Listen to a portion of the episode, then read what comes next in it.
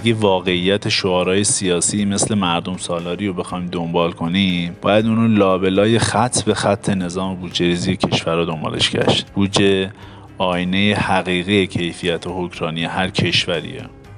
وقتی از نظام بودجه ریزی توی ایران و ضرورت اصلاحش صحبت می‌کنیم باید حواسمون باشه که این بحث امروز و دیروز نیست. بحث چند قرن گذشته است. اجازه بدید بخشی از متن صادقانه و شفاف نمایندگان رو تو اولین لایحه بودجه ایران تو سال 1286 رو براتون بخونم. پوشیده نیست که مالیه مملکت به منزله خون است در بدن. همچنان که فساد خون اسباب بروز مرض می شود، اختشاش امر مالی هم باعث اختلال امور ملکی است.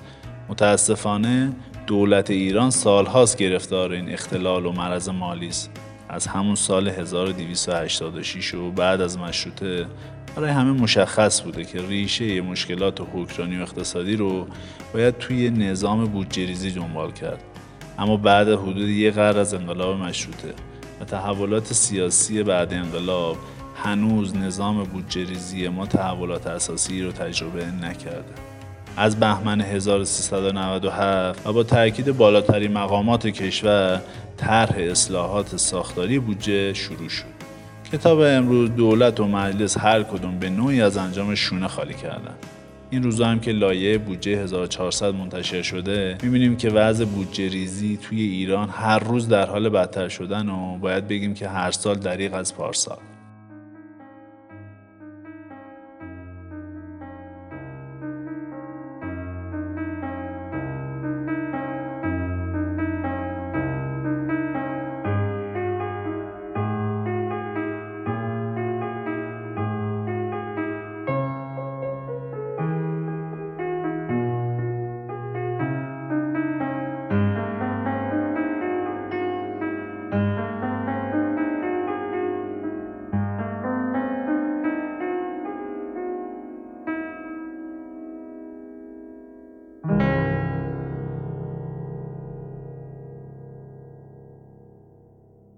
سلام. شما قسمت هشتم از پادکست های اندیشکده سیاست گذاری اقتصادی تهران رو میشنوید. ما سعی داریم به صورت مفصل به مسائل و معضلاتی که اقتصاد کشور با اونها مواجهه بپردازیم تا شاید بتونیم با گفتگو به توسعه فضای علمی و سیاست گذاری کشور کمکی بکنیم. تو این قسمت قصد داریم در مورد اصلاحات ساختاری تو نظام بودجه ریزی ایران با فرهاد خانمیرزایی گفتگو داشته باشیم. فرهاد دانش آموخته کارشناسی ارشد اقتصاد دانشگاه شریف و دانشجوی دکترای اقتصاد از دانشگاه ایلینوی بوده که تجربه بسیار زیادی هم از فعالیت تو بخش عمومی ایران داره. آقای خان میرزایی این که برای شروع بحث به نظرم خیلی خوبه که این بپردازیم که اصلا بودجه چیه و رابطهش با سایر بخش های اقتصادی، حقوقی یا سیاسی ما چطور تعریف میشه بودجه رو اگه بخوایم تبیین می‌کنیم برای اینکه به یه تصویر برسیم از اصلاحات ساختاری بودجه همونطور که گفتید بودجه رو میشه زیل سه تا حوزه اقتصادی سیاسی و حقوقی مورد بررسی قرار داد و ابعادش رو بررسی کرد.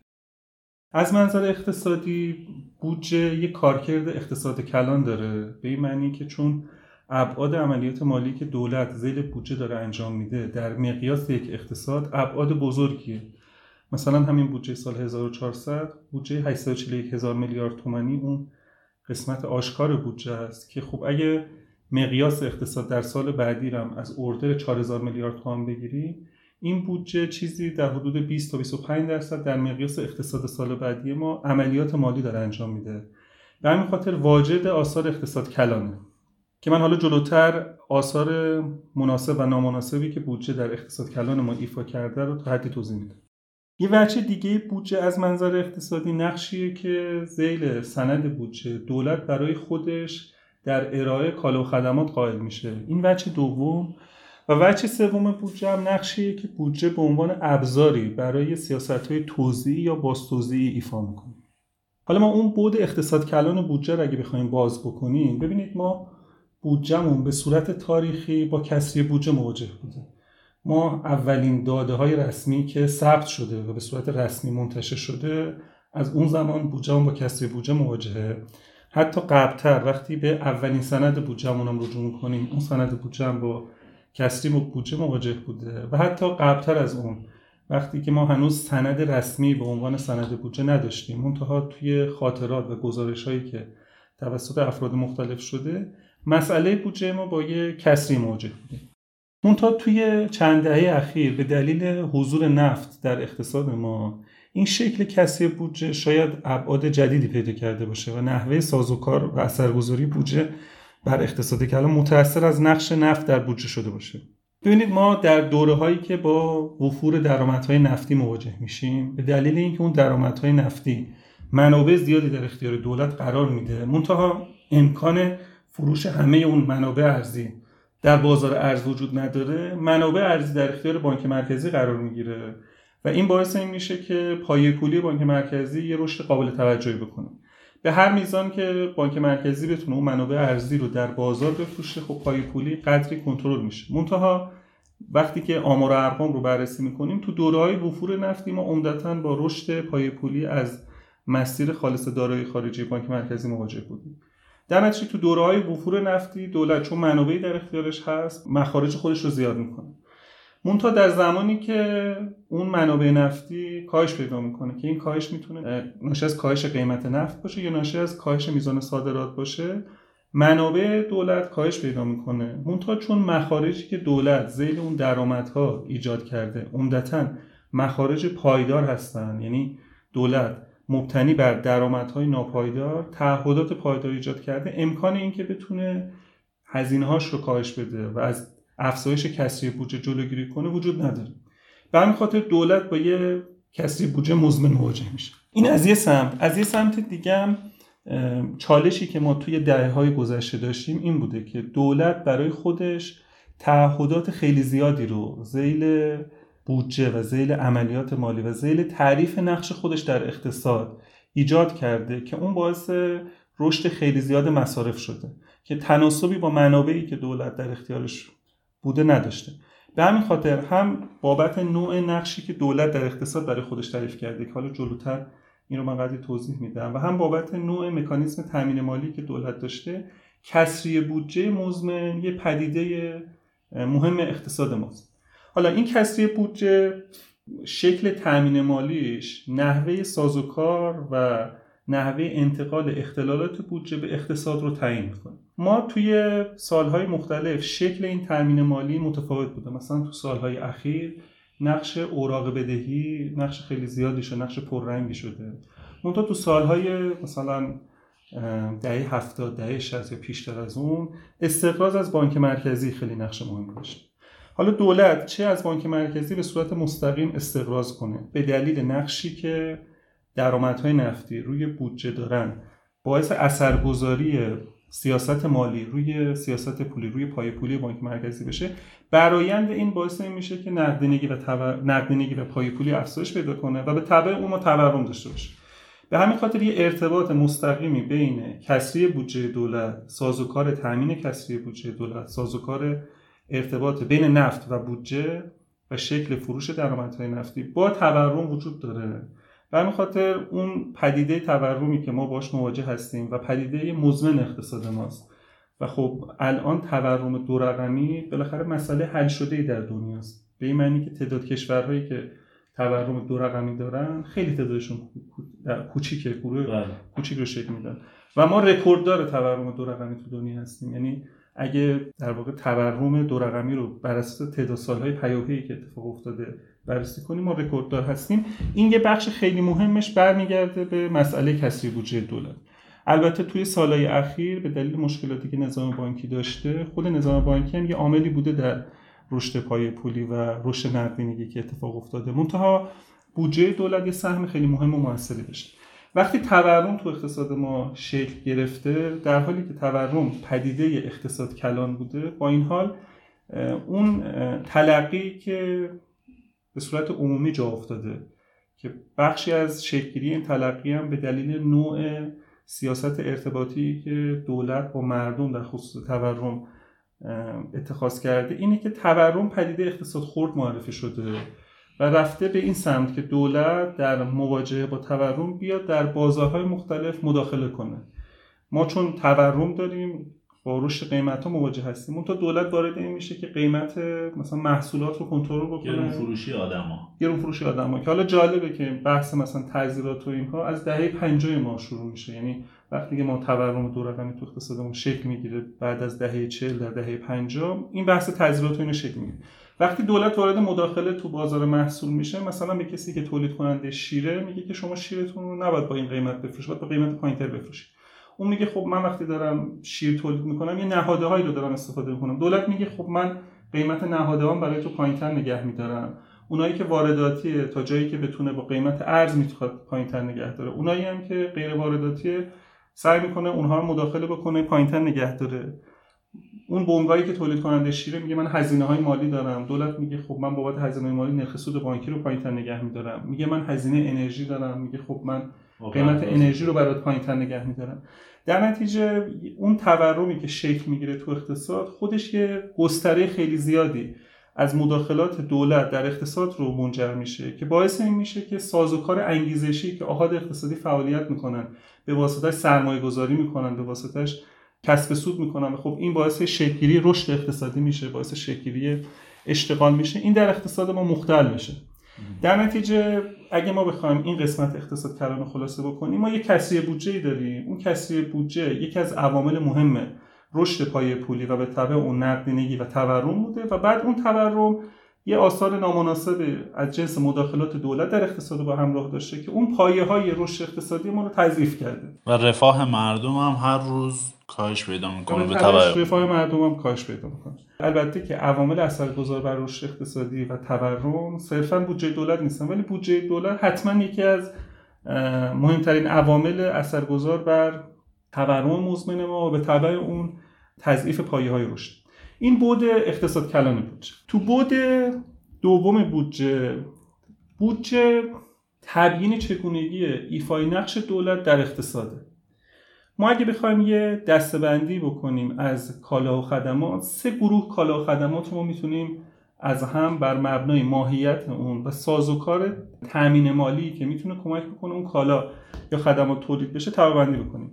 یه دست از کالاها کالاهایی هستن که اصطلاحا کالاهای عمومی بهشون گفته میشن. کالاهای عمومی کالاهایی هستن که به دلیل اینکه امکان تعریف مالکیت محدود روش وجود نداره و به دلیل اینکه مصرف اون دچار اثر تضاهم نمیشه بخش خصوصی انگیزه اینکه تامین مالی بکنه و زیر سازوکار بازار بخواد اون کالا رو تولید بکنه نداره. مثل امنیت عمومی.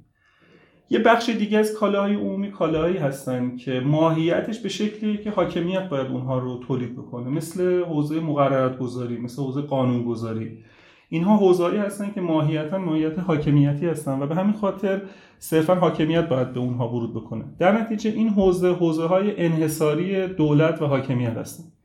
دسته دوم کالاها خدماتی هستن که اگرچه میشه زیل ساز و کار بازار تامین مالی و عرضه بشن اونطور چون اثرات اجتماعی بالایی دارن یا اثرات بیرونی خیلی مثبت بالایی دارن معمولا دولت ها تو جای مختلف دنیا وارد عرضه و ارائه این کالا خدمات میشن.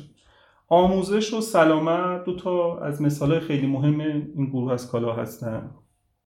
دسته سوم کالایی هستن که دسته اول و دوم نیستن. یعنی نه اون آثار اجتماعی بالا یا اثرات مثبت بیرونی دارن. نه به این شکل هستن که صرفا تولیدشون در انحصار دولت قرار داشته باشه. منتها به دلایل اقتصاد سیاسی دولت داخل اونها وارد میشه برای کشور ما مثلا تولید و عرضه نان یا مثلا حوزه برق، حوزه انرژی، حوزه گاز اینها کالایی هستن که بخش خصوصی کاملا می‌تونه عهده داره عرضه و تولیدش بشه. منتها دولت توی این حوزه ها وارد میشه.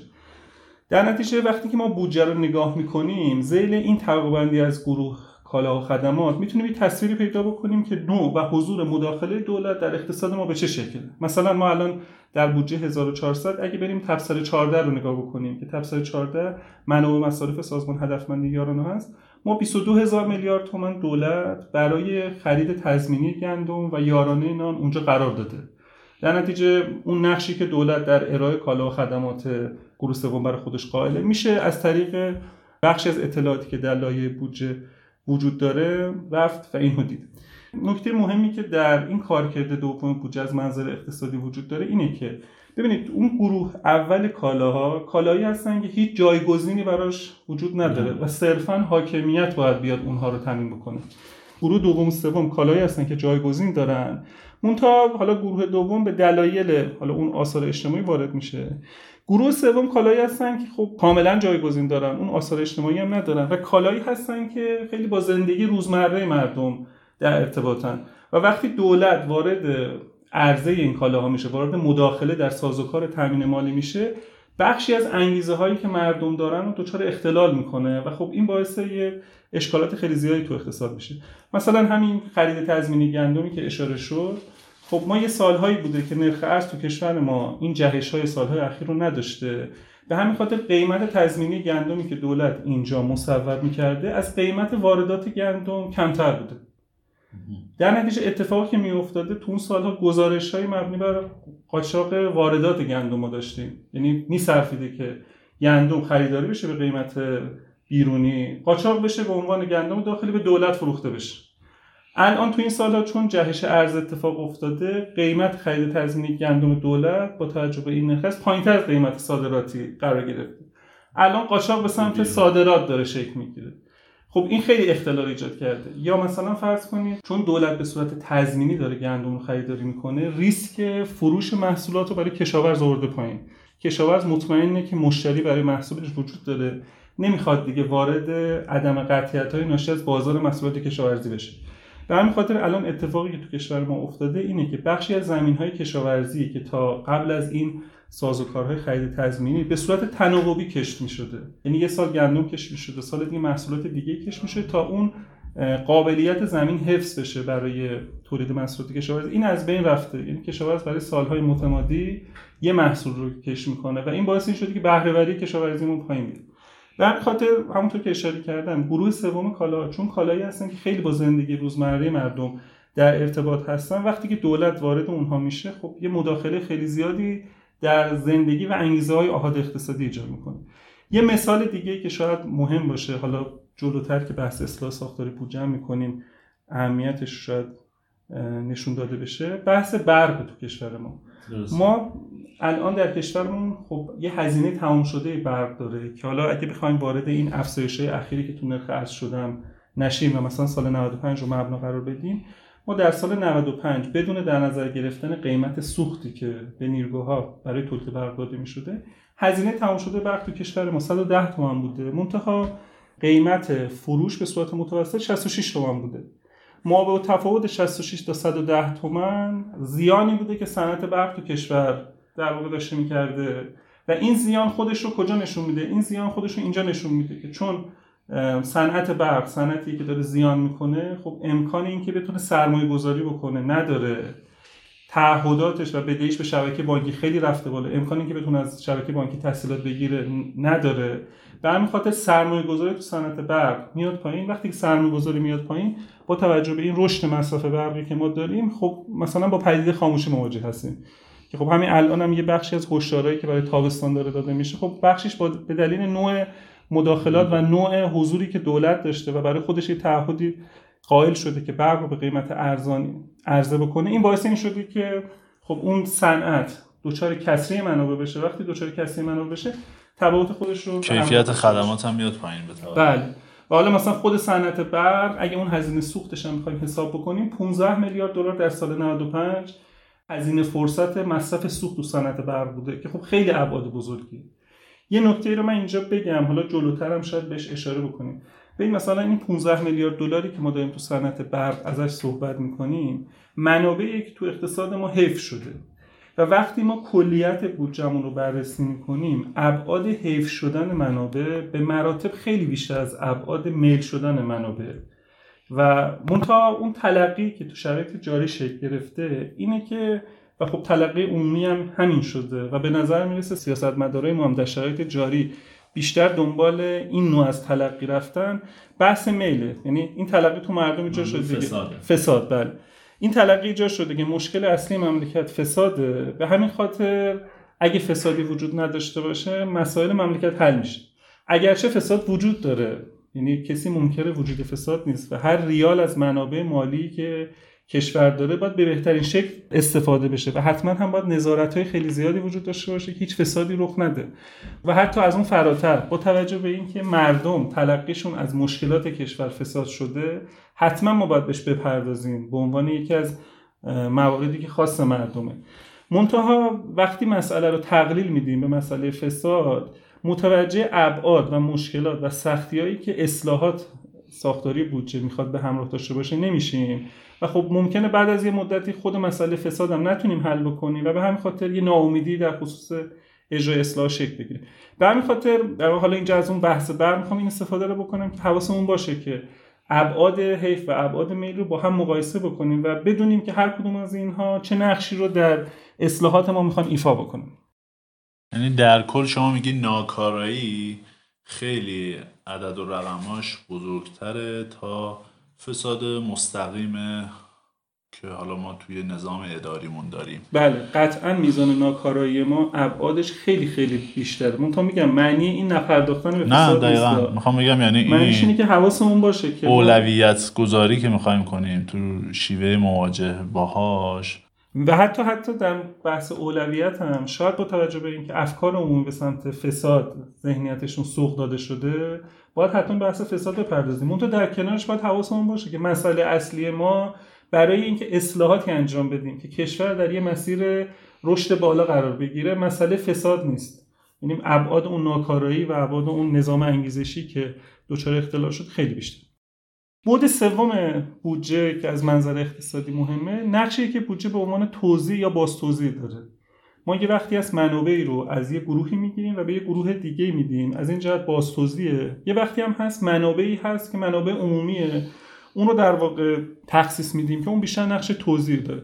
که این کارکرد سوم بودجه از منظر توزیع یا باز توزیع خودش می‌تونه دو تا نه دو تا وجه داشته باشه. یه وجهش پرداخت های مستقیمه. مثلا الان دولت تو قانون بودجه اون پرداخت 45500 تومانی که از قانون از اصلاح یارانه انرژی که اواخر دهه 80 انجام دادیم. اون خوب داخل قانون بودجه است. این اصلاحاتی که در پارسال امسال هم انجام شد اینها ابعادی هستن که دوباره همون جدول تفسیر 14 سازمان هدفمندی یارانه ها تو بودجه 1400 مراجعه بکنیم. اونجا میزان این پرداخت های مستقیمی که دولت داره انجام میده ذکر شده. منتها یه وجه غیر مستقیم هم اون بودجه به عنوان ابزار توزیع و بازتوزیع داره و اون هم اینه که ما وقتی که داریم تامین مالی می‌کنیم مثلا داریم از یک گروهی مالیات می‌گیریم و این مالیات رو صرف آموزش می‌کنیم خب اون کسی که مالیات پرداخت کرده ممکنه فردی باشه که اصلا وارد اصلا فرزند خودش رو وارد مدارس دولتی نکنه. به همین خاطر انگاری هزینه رفتن مدارس یه گروههایی از مردم توسط یه گروه دیگه پرداخت میشه یا توی ابعاد دیگه. به همین خاطر تو وجه سوم بودجه که نقش توزیع یا بازسازی داره انگار دولت یه واسطه ایه که منابع رو از یه گروههایی جمع بکنه و این رو توضیح بکنه در جهت اینکه بتونه یه حداقل هایی رو برای اخشار و گروه های مختلف فراهم بکنه. این در واقع توزیع درون نسلیه. یه وجه توزیع بین نسلی هم بودجه داره. وقتی که ما از منابعی که دارایی تمامی ایرانیان در تمامی سالات استفاده می‌کنیم وقتی ما از منابع نفتی استفاده می‌کنیم اون چون منابع و دارایی برای همه ایرانیان هست و ما الان داریم از اونها استفاده می‌کنیم برای دوره جاری به میزانی که مصرف دوره جاری میشه و این مصرف انتقال داده نمیشه به دوره بعدی این یه بازتوزیع بین نسلی. این در واقع جنبه اقتصادی بودجه بود. حالا اگه بخوایم جمع بندیش کنیم یه بخشش این میشه که روی محیط اقتصاد کلان و تورم ما اثر خیلی زیادی داره. یه بخشش روی اینکه ما رشدمون چقدر فراگیره یعنی آهاد مردم چقدر می‌تونن سوار قطار رشد بشن. که مثلا تا جایی که من می‌دونم مثلا جنبش هایی که توی مصر شده بود یکی از بزرگترین دلیلش رو می‌گفتن که این رشد اقتصادی چون خیلی غیر فراگیر بوده این اتفاق افتاده. و یه بخش اقتصادیش هم این موضوعه که چقدر ما توضیح و باز توضیح منابع اقتصادی رو توی بودجه داریم می‌بینیم و حالا اولویت که جوری که شما میگید اینه که ما ناکارایی خیلی زیادی توی بخش های مختلف اقتصادیمون داریم به نسبت حالا فساد مستقیم چون بعضا فساد و حالا active و passive میگن. شما میگی فساد passive خیلی بیشتره تا فساد مستقیم و active از ابعاد مالیش. اگه جمع ببندیم به نظرم بله و یه کار کردم همون تبیین نقش دولت در اقتصاد, تو عرضه کالای مختلف بود بله. که هر که به هر میزانی که دولت که همون باعث ناکارایی بله شده. که به هر میزانی که دولت وارد عرصه وارد گروه دوم سوم بشه و اون گروه ها با کسری تراز منابع مواجه هستن از اون نقش اصلیش که گفتیم نقش منحصر به فردی که دولت باید ایفا بکنه دور میره دور شده و همین باعث ناکارایی بله. جدی شده خب حالا وارد بحث حقوقی بشیم که ابعاد حقوقیش چطوره؟ از منظر حقوقی بودجه سند سالانه است. یعنی مهمترین سند سالانه حاکمیت در هر کشور. و خب این داخل فرایند مجلس میره و حالا مثلا ما اصولی از قانون اساسی داریم که الزام می‌کنه که این سند مالی تهیه بشه و ضوابط و مقررات مختلفی حاکمه. منتها یه نکته خیلی مهمی که وجود داره اینه که سند بودجه سالانه دولت صرفا بخشی از عملیات مالی دولته.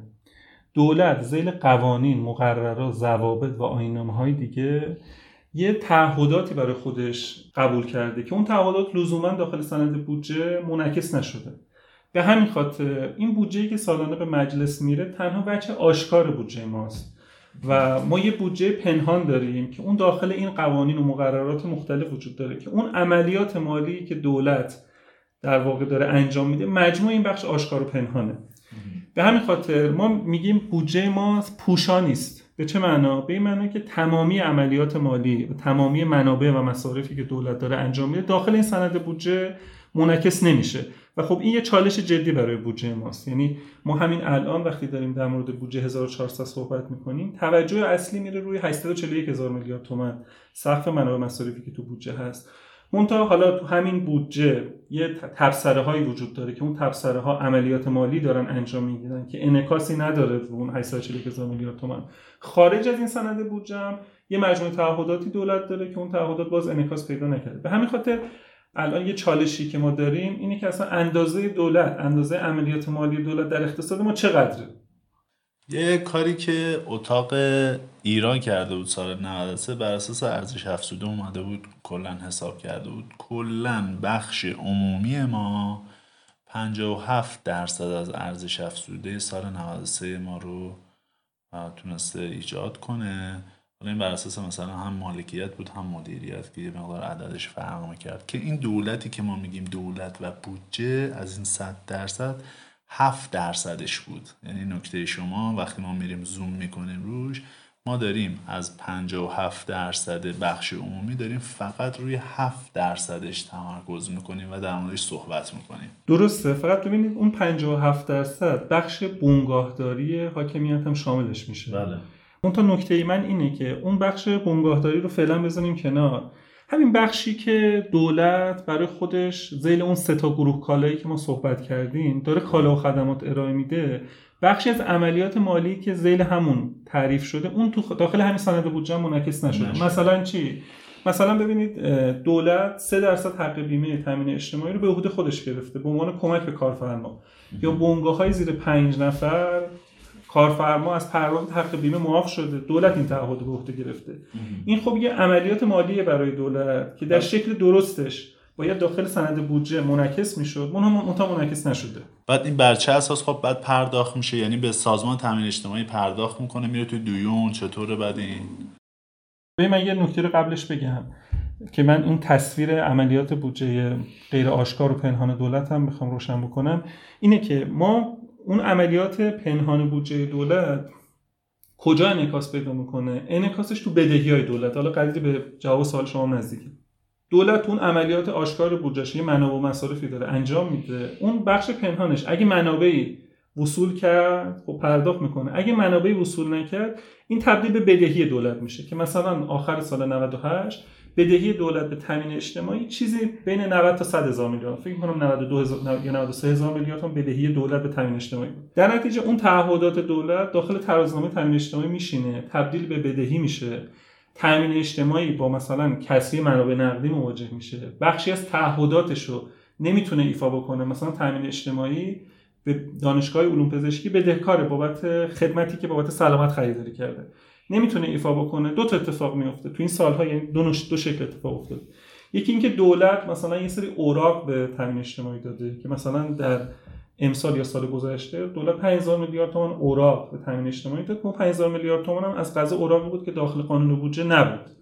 منتها یه مدل خیلی بزرگترش که تو سال گذشته تو اقتصاد ما اتفاق افتاده رد دیون از طریق انتقال و واگذاری شرکت ها بوده به تامین اجتماعی.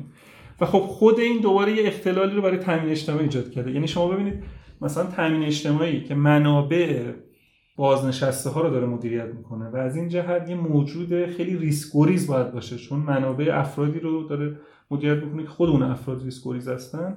وارد یه مجموعی از بنگاهداری میشه تو بخش حقیقی اقتصاد که اون با ریسکای خیلی بالا مواجه البته که مثلا شرایط تورمی کشور ما هم حالا همه نهادهای مالی رو به سمتی سوق داده که خودشون از اون منابع مالی استفاده بکنن و سود کنن. منتها اون شکل رابطه مالی که دولت با تامین اجتماعی داشته خودش در واقع اختلالی رو به تامین اجتماعی تامین کرده در بنگاهداری و خب مثلا الان وزارت رفاه و تامین اجتماعی یه درگیری خیلی زیادشون وقت انرژی زیادشون سر اینه که چطوری هیئت مدیره این بنگاه ها رو بچینن چطوری اینها رو مدیریت بکنن.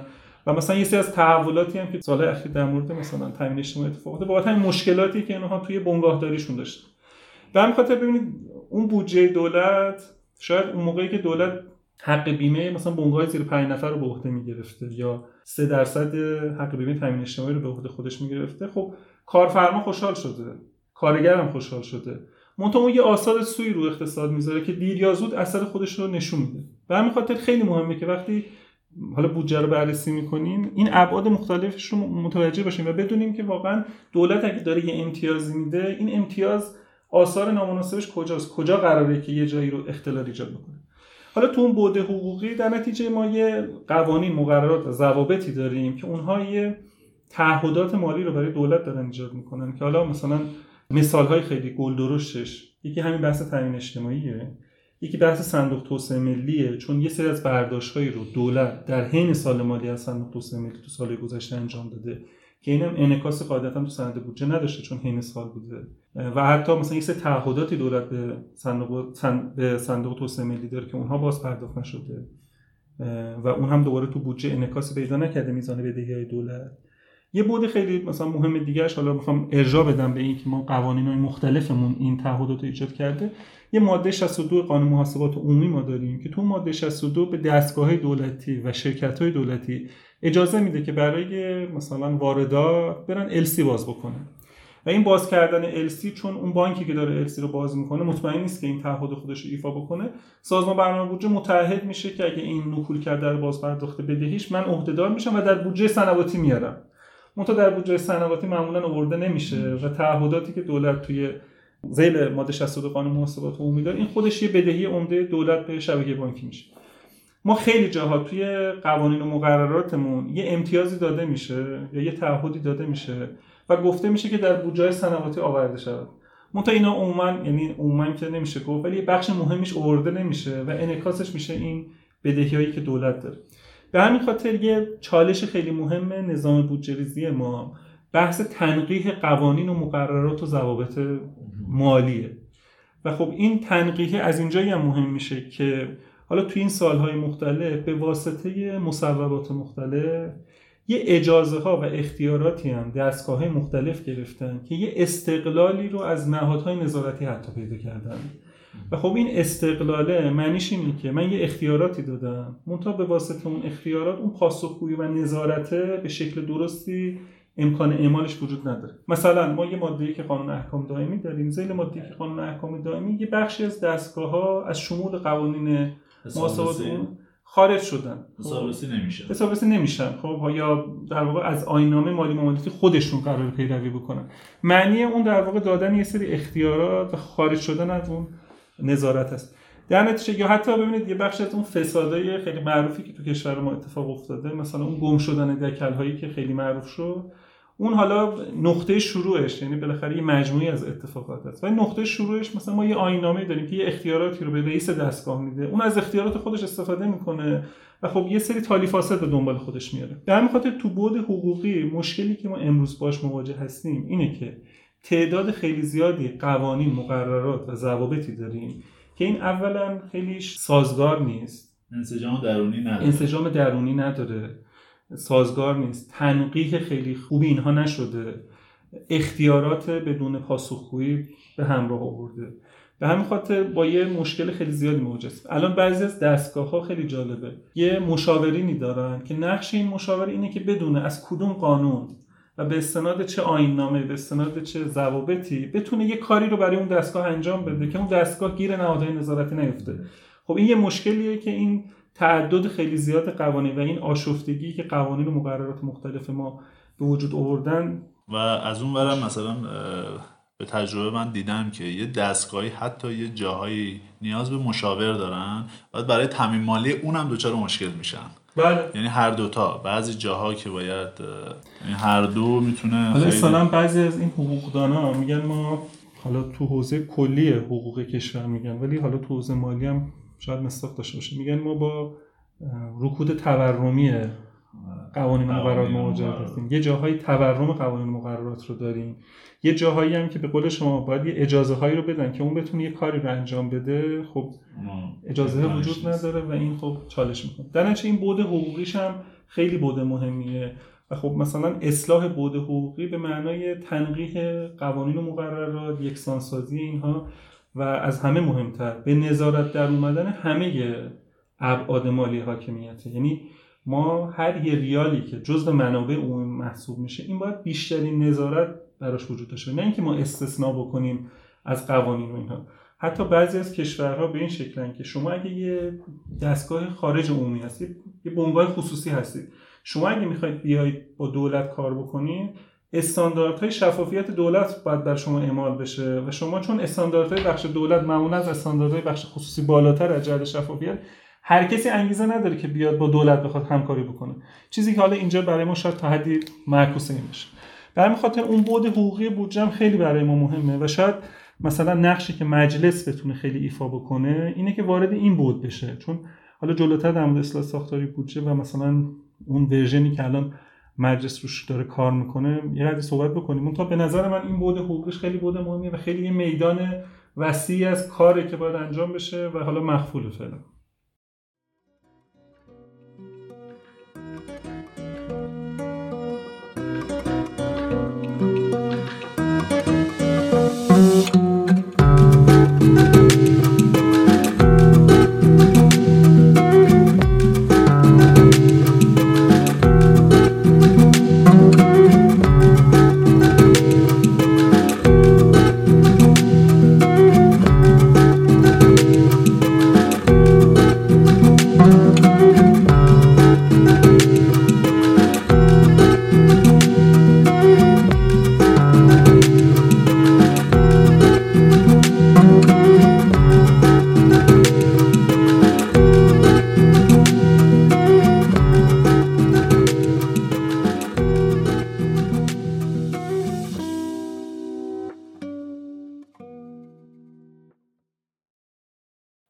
کل جنبنده اینه که ابعاد حقوقی هم یه بود خیلی مهمه که مثل چرخدنده کار می‌کنه می‌تونه بخش های مختلف و یعنی کور داستان اینجوری که من فهمیدم می‌تونه به هم وصل کنه و متاسفانه ما توی این هنوز به نظرم ورودم نکردیم.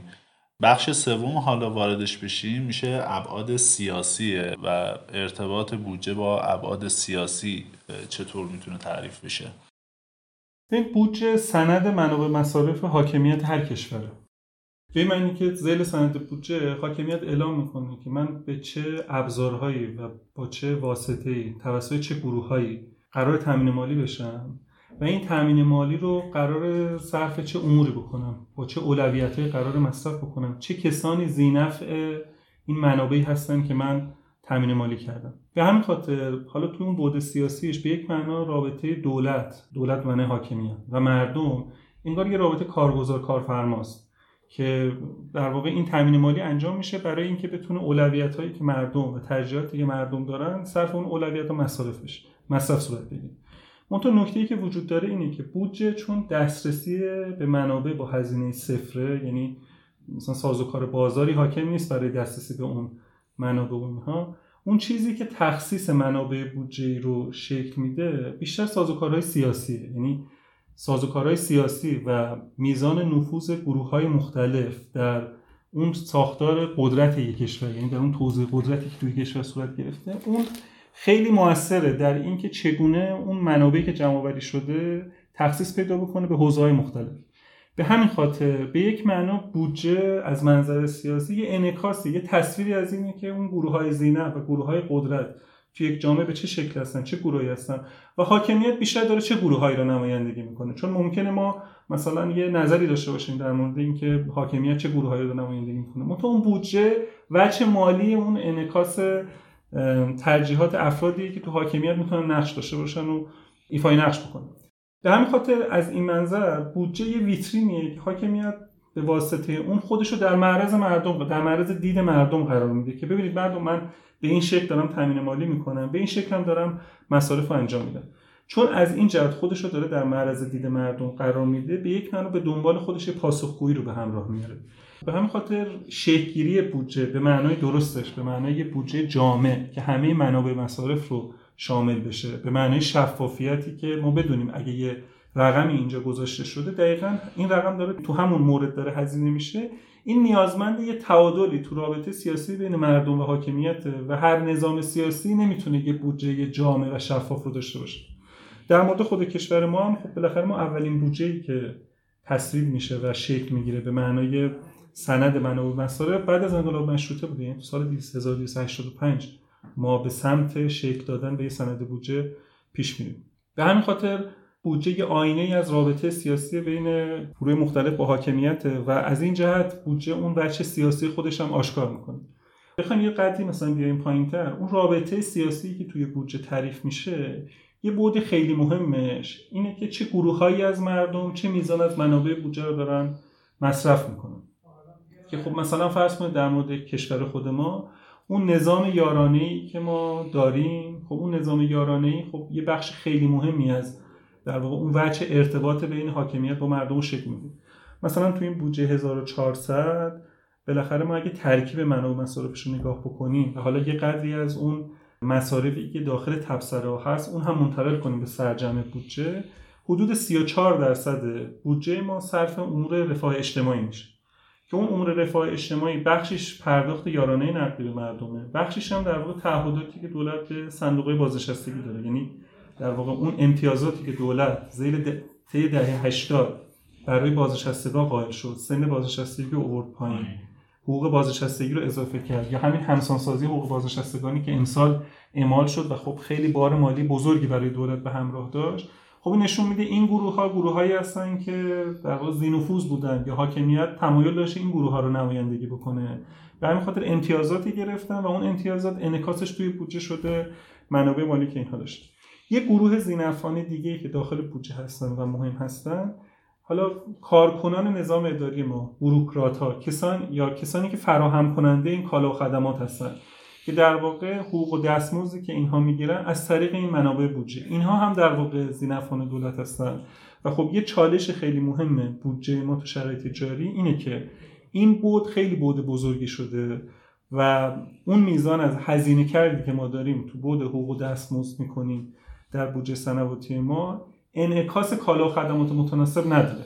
مثلا تو بودجه سال 1400 رشد هزینه های حقوق و دستمزدی که اتفاق افتاده برای کارکنان مثلا حدود 84 درصد بود نسبت سال 99 خب 84 درصد عدد بزرگی. حالا البته بخشی از این رشد بالا به دلیل اتفاقاتی که از اسفند پارسال تا تهیه لایحه بودجه 1400 در رشد حقوق دستمزد اتفاق افتاده. منتها بالاخره 84 درصد رشد در مثلا حدود یک سال یک سال و نیم. خب این تناسبی با ویژگی های اقتصاد ما نداره. و خب این معنیش اینه که اون گروه هایی که از بودجه دولت حقوق دستمزد می‌گیرن اینها برندگان وضع موجود میشن برندگان این بودجه میشن. اگه اقتصاد مثلا با دوچار شرایط رکود تورمیه منتها اون کسایی که از طریق بودجه دارن حقوق دستمزد می‌گیرن اینها تا حدی خودشون رو بیمه کردن نسبت به اون شرایط. خب این باعث این میشه که اصلا یه تمایلی ایجاد بشه که ما بریم به سمت کار کردن تو دستگاه دولت و یه فشار ایجاد بشه. و حتی شاید یه تمایلی که خیلی تمایل خیلی زیادی که تو کشور ما برای کار کردن تو دستگاه دولتی وجود داره همین عدم قطعیت های خیلی زیادی بوده که اقتصاد داشته و این باعث این شده که یه گروه هایی در واقع وارد بشه. این در واقع زینفعان دوم مهمی هستن که داخل بودجه وجود دارن. زینفعان سوم دستگاه های اجرایی هستن. این یه بخش از دستگاه اجرایی هیته اختیارات هیته کارهایی که می‌تونن انجام بدن به واسطه منابعی که دارن از طریق بودجه عمومی می‌گیرن. و به همین دلیل در واقع اونها هم یه گروه های زینف هستن. این در واقع وجه سیاسی بودجه. توی وجه سیاسی یعنی اینه که مردم یه اختیاری دادن به یه گروهی تحت عنوان حالا دولت یا حاکمیت برای اینکه اون امور رو اون کالاهای دسته اول و دومی که شما فرمودید براشون تهیه کنن. و بودجه می‌خواد اینجوری باشه که من ببینم تو داری اینجا چی کار می‌کنی یه سند و به قول شما یه ویترینی باشه که من ببینم و اولویت های منم توی این دیده بشه. ولی لزوما این اولویت ها اولویت های همه مردم نیست. چرا؟ چون این مردم خیلی گستردن هماهنگی بینشون سخته در حالی که اون دستگاه دولتی گروه های قدرتن کوچکترن زودتر هماهنگ میشن و منافعشون توی اینه که حالا در طول زمان این باعث شده که یه گروه های شکل بگیرن که حالا خودشون به نوعی زینف شدن توی این فرایند و وقتی ما میگیم اصلاح ساختاری بودجه از منظر سیاسی داریم در مورد ابعاد مختلف زینف آن توی این لایه صحبت می‌کنیم. دقیقا همینطوره. یعنی یه چالش خیلی مهم اصلاح ساختار بودجه همین تغییر این زینفعانه یعنی تغییر نظام یارانه یعنی تعادلی شکل گرفت. این تعادله ببینیم که باید از چه طریقی تغییرش بدیم. دقیقا. یعنی ما یه تعادل الان در واقع وضعیت بودجه ما با یه تعادلی مواجهه. سوال اینه که ما چطوری و تحت چه شرایطی می‌خوایم از این تعادل به تعادل بعدی بریم؟ سوال مهمتر اینه که چه کسی یا چه گروههایی می‌خوان رهبری این تغییر از تعادل فعلی به تعادل آتی رو عهدهدار بشن؟ یه چالش خیلی مهمه رفتن از یه تعادل فعلی به تعادل دیگه اینه که بالاخره این زینفعان الان یه منفعتی دارن از شرایط جاری از تعادل جاری می‌برن. حالا هر اصلاح اقتصادی که بخواد صورت بگیره اهم از اصلاح بودجه این برندگان و بازندگانی داره. یعنی نمیشه که در واقع همه افراد برنده باشن. چون اگه همه افراد برنده بودن خب خود به خود مسیر برای تعادل بعدی هموار میشه. بازندگانی خواهد داشت تعادل بعدی. خب اون بازندگان مانع تغییر این تعادل فعلی میشن. از اون سمت برندگانی هم که وجود دارن اگه اون تعادل بعدی آثار مثبتش بخواد با یه تاخیر زمانی مواجه بشه خب یه عدم قطعیت این برندگان خواهند داشت. مثلا شما می‌خواید به یه فردی بگید مثلا فرض کنید ما می‌خوایم برق رو اصلاح کنیم بگیم آقا ما می‌خوایم هزینه برق برسه به قیمت تمام شده هزینه فرصت رو مثلا توش تا حدی لحاظ بکنیم. منابعی که جمع میشه می‌خوایم فارغ التحصیل دانشگاه شریف رو استخدام کنیم که مدارسمون دیگه مثلا کیفیتش بره بالاتر. حالا یه بخش از اون فارغ التحصیل استخدام کنیم. کیفیت آموزشمون رو ببریم بالاتر. خب اون کسی که داره الان برق ارزون می‌گیره میگه من مطمئنم که الان این برقه رو دارم می‌گیرم. ولی یا اون آموزشی که شما میگید به درد من نمی‌خوره. حتی ممکنه فردی باشه که خب آموزشه به دردش نخوره. مثلا سالمندی باشه. یا میگه که من از کجا مطمئن باشم که این پولی که الان از من می‌گیرید به عنوان هزینه بر این حتما تبدیل به اون آموزش میشه با سرمایه اجتماعی پایین لزوما اعتماد نمی‌کنه. دقیقا. یعنی اون عدم قطعیت هایی که وجود داره چالش خیلی جدی ایجاد می‌کنه برای که رفتن از این تعادل به تعادل بعد به همین خاطر ما وقتی از اصلاح ساختار بودجه حرف می‌زنیم هم تو بود سیاسیش منظور اون تغییر زینفعانه که خب خیلی مسئله مهم و بزرگیه و خب به همین سادگی اتفاق نمیفته و خب قاعدتا تو شرایط فعلی اون کسایی که گروه های قدرت هستن اینا خودشون زینف هستن. و خب خیلی بعید به نظر می‌رسه کسانی که خودشون زینف هستن بخوان عهدهدار این تغییر بشن. در نتیجه این یه چالش جدیه. تو بود حقوقیش خب یه کار خیلی عظیمی پیش رو وجود داره در جهت اینکه اون حوزه قوانین و مقررات اصلاح بشه. تو بود اقتصادیش هم هم از منظر اقتصاد کلان هم از منظر اون بخش ارائه کالا و خدمات و هم از منظر بازسازی اونجا هم در واقع یه کار خیلی بزرگی وجود داره. به همین خاطر اصلاح ساختار بودجه واقعا به این معنا کار خیلی دشواری. خب پس با این تفاصیل وقتی میگیم اصلاح ساختاری درست متوجه شدم اصلاح ساختاری توی این ابعاده. اینم یه جنبندی برامون بله. ما وقتی پس اصلاح ساختاری بودجه میگیم منظور اون اینه که تمامی این ابعاد تغییر کنه. یعنی اولا نقش بودجه در اقتصاد کلان تغییر بکنه که معنی اون اینه که ما اولا یه تصویر خیلی روشن شفاف و دقیق از کسری بودجه دولت داشته باشیم و بتونیم اون کسری بودجه رو توی افق زمانی مشخص مهارش بکنیم ابعادش رو کنترل بکنیم. چون به نظر می‌رسه تو این سالهای اخیر اون کسری بودجه ما روند فزاینده پیدا کرده یعنی روند افزایشی داره. و این کسری بودجه تو این سالها داره با اوراق تامین مالی میشه. خب اوراق هم بالاخره یه ظرفیتی داره. یعنی ما یه مفهومی رو در تحلیل بودجه داریم به اسم پایداری پایداری بدهی. اگه یه دولتی بدهیاش روند سعودی داشته باشه اون به یه جایی می‌رسه که دیگه امکان تامین مالی از طریق بدهی نداره. از اون طرف یه وظایفی به عهدهشه. در وقتی نمی‌تونه تامین مالی بکنه و یه وظایفی به عهدهشه عملا از ایفای وظایف خودش باز میمونه. حالا تو این بود یعنی تو بود تصویر روشن داشتن یه قدری شرایط مشابه شرایط دولت یونانه. دولت یونان هم مثلا وارد اتحادیه اروپا شد و اون شرایط مثلا پیمان ماستریخت رو داشت از جهت معیارهای کمی. منتها وقتی دچار مشکل شد رفتن بررسی کردن دیدن نه این یه کسی بودجه پنهانی داشته که داخل آمار ارقامش منعکس نمی‌شده. و اگه اون مثلا اعداد و ارقام وارد می‌شد حتی اون معیار ورود هم نداشت. و خب مثلا دولت یونان دولتی شد که از ایفای تعهداتش باز موند و خب دچار مشکل شد و مجبور شد یه سری اصلاحات خیلی سخت رو اجرا کنه.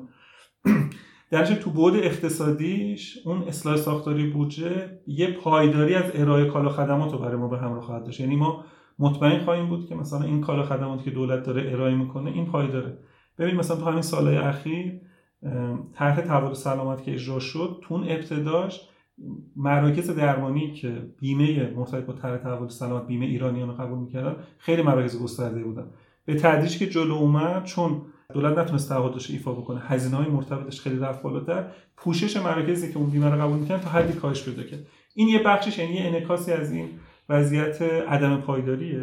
یه بود دیگه هم که اون عدم پایداری می‌تونه داشته باشه و برای ما تهدید ممکنه محسوب بشه اینه که این بدهی ها که هی زیاد بشه هی رشد بالایی تو مخارج بودجه دولت داشته باشیم این به شکل مستقیم یا غیر مستقیم منجر به تورم بشه و خب های بالایی که ما تجربه نکردیم در واقع در اقتصاد ما بروز پیدا بکنه.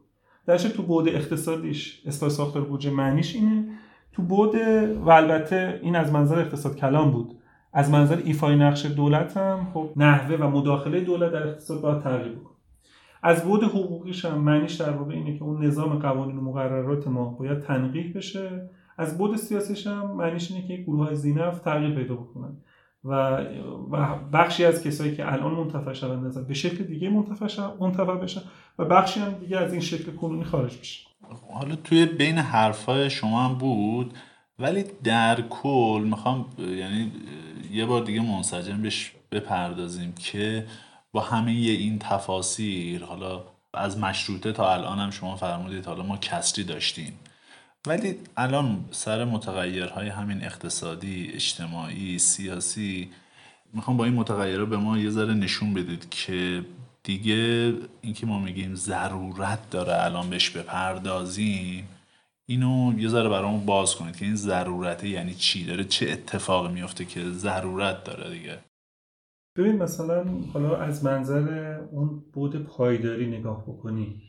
الان اوراقی که دولت داخل بودجه امسالش دیده بود حدود 88 هزار میلیارد تومان بود. مونتا تا هفت ماهه ابتدایی 90 هزار میلیارد تومان تقریبا از طریق اوراق تامین مالی کرده. و این اوراق خب سررسیدهای مثلا یک تا سه ساله داره. این ابزاری که تا یه جای دولت می‌تونه استفاده بکنه. برآوردهایی که نهادهای مختلف کردن مثلا مرکز پژوهش‌های مجلس انجام داده خود وزارت اقتصاد برآورده قبلیش البته برآورده بروزش رو نمی‌دونم. یه مؤسسه نیاوران انجام داده بود. این بودش که ما توی افق زمانی کمتر از 5 سال اون روند فزاینده بدهیمون ما رو به یه آستانه‌های خیلی هشدار میرسونه در نتیجه خب ما اگه می‌خوایم اصلاحات انجام بدیم هر چقدر زودتر این اصلاحات رو شروع بکنیم اون میزان تعدیل مالی که مورد نیازمون هست برای اینکه بخوایم از اون ناپایداری خارج بشیم کمتر میشه. یه بعد دیگه که بخوایم از منظر اعداد و ارقام نگاه بکنیم رشد حقوق و دستمزدی که اتفاق افتاده تو این سالا خب خیلی رشد بالایی بوده. و خب این رشد معنیش اینه که یه تعهد پایداری داره برای دولت ایجاد میشه. در حالی که چشمانداز منابع ما خیلی چشمانداز روشنی نیست. ما بالاخره اقتصادمون دچار شرایط رکودیه و خب بود مالیاتش تو شرایط جاری یعنی با همین ابزارها و پوشش مالیاتی خب با سختی ما می‌تونیم منابع مالی که بتونه این رشدهای بالا رو تامین کنه فراهم بکنیم. از این سمت دیگه هم خب اصلاحات نظام مالیاتی هم تو شرایط جاری که در واقع مردم با فشار اقتصادی بالایی مواجه هستن امکان اینکه مقبولیت اون پیدا بکنه خیلی سخت. به همین خاطر مثلا این رشدهای بالا حقوق دستمزد که برای بعضی از دستگاه اجرایی حتی بالای 100 درصد بوده خب این ما رو به جای میرسونه که ما یه دولتی داریم با کارمندهایی که همشون از دولت مطالبه حقوق دارن تو دولت نمی‌تونه در اون رو تامین مالی بکنه. به همین خاطر این ما رو به یه چالش خیلی جدی میرسونه که گفتم ابعادش می‌تونه منجر یا به نکول دولت بشه یا به تورم مثلا بالا بالا که اونم توی بلند مدت ممکنه تبعات سیاسی و امنیتی هم داشته باشه به تبع اون دیگه قاعدتا دیگه بله. اگه ما, ما می‌خوایم این اصلاحات ساختاری رو انجام بدیم یه سری پیش نیازها داره قاعدتا این پیش نیازها چی هم به نظر شما؟ بیاد به نظرم الزامات اصلاح تو نظام بودجه‌ریزی کشور رو میشه زیل چند تا سرفصل قرار داد. یکی در واقع الزامات اقتصادیشه. یکی الزامات سیاسیه یکی الزامات نهادیه و یکی الزامات فنی قضیه است. ببینید تو بود الزامات سیاسی همونطور که اشاره شد وضعیت کنونی یه تعادله و ما می‌خوایم از این تعادل خارج بشیم. در نتیجه خروج از این تعادل نیازمند یه توافق بین زینفان مختلفه که در واقع از, از این تعادل خارج بشیم و به تعادل دیگه بریم. منتها چالشی که وجود داره همونطور که اشاره شد اینه که این زینفان فعلی چگونه قرار توافق بکنن برای تعادل بعدی با توجه به این عدم قطعیتی وجود داره و چه گروههایی قرار نمایندگی بکنن؟ این تغییر از این تعادل کنونی به تعادل بعدی رو. به همین خاطر تو بود سیاسیش ما نیازمند یه توافق معتبر هستیم یعنی یه توافق معتبر بین این گروه های زینه و یه تعهد به اون اجرای اون توافق که بتونه ما رو از این تعادل کنونی خارج بکنه به تعادل بعدی ببره. که خب این هسته سخت اصلاحات ما هم همینجاست. یعنی ببینید مثلا ما الان نسخه هایی که از اصلاح بودجه بیرون میاد اگرچه همشون حتما نسبت به وضع فعلی بهبودن. یعنی بالاخره یه اقدامی هستن در جهت اینکه بخشی از مشکلات فعلی رو حل بکنن. منتها وقتی ما سر اون مسئله اصلی نریم سر مثلا نظام یارانه ایمون نریم سر نحوه ارائه کالا خدمات توسط دولت نریم اتفاقی برای اصلاح بودجه نیفتاده و به نظر می‌رسه اون توافق سیاسی الان وجود نداره برای اینکه سراغ این بریم. تو بود اقتصادیش با توجه به اینکه اصلاح نظام بودجه ریزی هزینه داره هم هزینه از منظر اقتصادی داره. یعنی خود مثلا ما باید بودجه رو تعدیل بکنیم هزینه هامون رو تا حدی شاید باید بیاریم پایین. این خب به اقتصادی شوکی وارد یا از اون طرف هم اگه ما بخوایم نظام اداریمون رو تغییر بدیم بخش کسایی که الان کارمند دولت هستن خب باید نقششون عوض بشه. به همین خاطر نیازمند اینه که ما یه چشم انداز مناسبی از رشد اقتصادی داشته باشیم که هم امکان این رو ایجاد بکنه که اون رشد اقتصادی ضربه بشه برای این اصلاحات توی بودجه هم منابع برای اقتصاد فراهم هم فرصت های اقتصادی مناسب برای گروهی که قرار تغییر نقش بدن.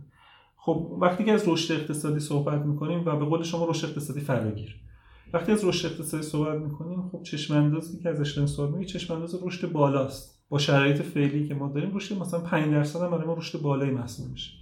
وقتی این چشم انداز وجود نداشته باشه هزینه اون اصلاحات اقتصادی اصلاحات نظام بودجه‌ریزی بالا میره و خود این هم باعث این میشه که یه تمایلی که سیاستمدار برای اصلاح بودجه داره کاهش پیدا توی بود نهادیش بالاخره اون اصلاح نظام بودجه‌ریزی توسط یه دستگاهی توسط یه واحدی داخل دولت داخل حاکمیت باید رهبری بشه. توی این سالهای مختلف سازمان برنامه بودجه ما نهادی بوده که متولی نظام بودجه ریزی کشور و خب سازمان برنامه بودجه یه نقش خیلی متمایزی نسبت به بقیه دستگاه اجرایی داره. چون دستگاهیه که تخصیص بودجه رو انجام میده و یه اشراف اطلاعاتی خیلی زیادی رو باید داشته باشه نسبت به نحوه هزینه کردن تو این سالهای اخیر سازمان برنامه بودجه از اون نقشی که توی مثلا به صورت تاریخی داشته یا متوسط ایفای نقشی که در سالهای گذشته فاصله گرفته و حتی خود سازمان برنامه بودجه به یه عاملی در جهت تشدید بی‌انضباطی منجر شده. یعنی بالاخره این همسانسازی حقوق بازنشستگانی که امسال اتفاق افتاد خب این بالاخره باید منابع مالی داشته باشه. الان به نظر می‌رسه اون منابع مالی که براش دیده شده منابع از جنس داراییه که خب حتی وجود اون دارایی و امکان فروشش برای تعیین مالی محل سواله. حتی اگه این هم نباشه بالاخره دارایی یک سال میشه استفاده کرد برای سالهای بعدی. یا بخش از افزایش حقوقی که داخل سال اتفاق افتاده ناشی از ایف نوع ایفای نقشی که سازمان برنامه بودجه داره انجام میده. به صورت معمول رئیس سازمان برنامه بودجه کسی که خیلی در تضاد با بقیه دستگاه اجرایی و حتی رئیس جمهور قرار می‌گیره. چون اونجا جاییه که همه مصارف و همه خواسته ها میان و این قاعدتا باید به یه تعدادی نرگه. و این باعث ایجاد یه تنش میشه. الان خب این شرایط وجود نداره. این الان یه سازگاری خیلی عجیبی ایجاد شده. از این جهت که سازمان برنامه بودجه تقریبا به خیلی از این خواسته ها با خیلی از این خواسته ها داره همراهی می‌کنه. در این خاطر ما یه سازمان برنامه بودجه می‌خوایم که اون اقتدار لازم رو داشته باشه. برای اینکه بتونه چون می‌دونید ما طبق قانون برنامه بودجه مصوبه سال 52 یا 53 که داریم یه, یه, نوع، یه, یه نوع از نظارت که نظارت عمل کردیه به عهده سازمان برنامه بودجه است یعنی سازمان برنامه بودجه باید از این دستگاه بخواد که این پول رو تو در جای درستی هزینه کردی یا نه. اون کارایی که ازش صحبت می‌کنیم اون کارایی در ارتباط بین سازمان برنامه بودجه و دستگاه اجرایی محقق میشه. منتها تو شرایط جاری ما این رو نداریم.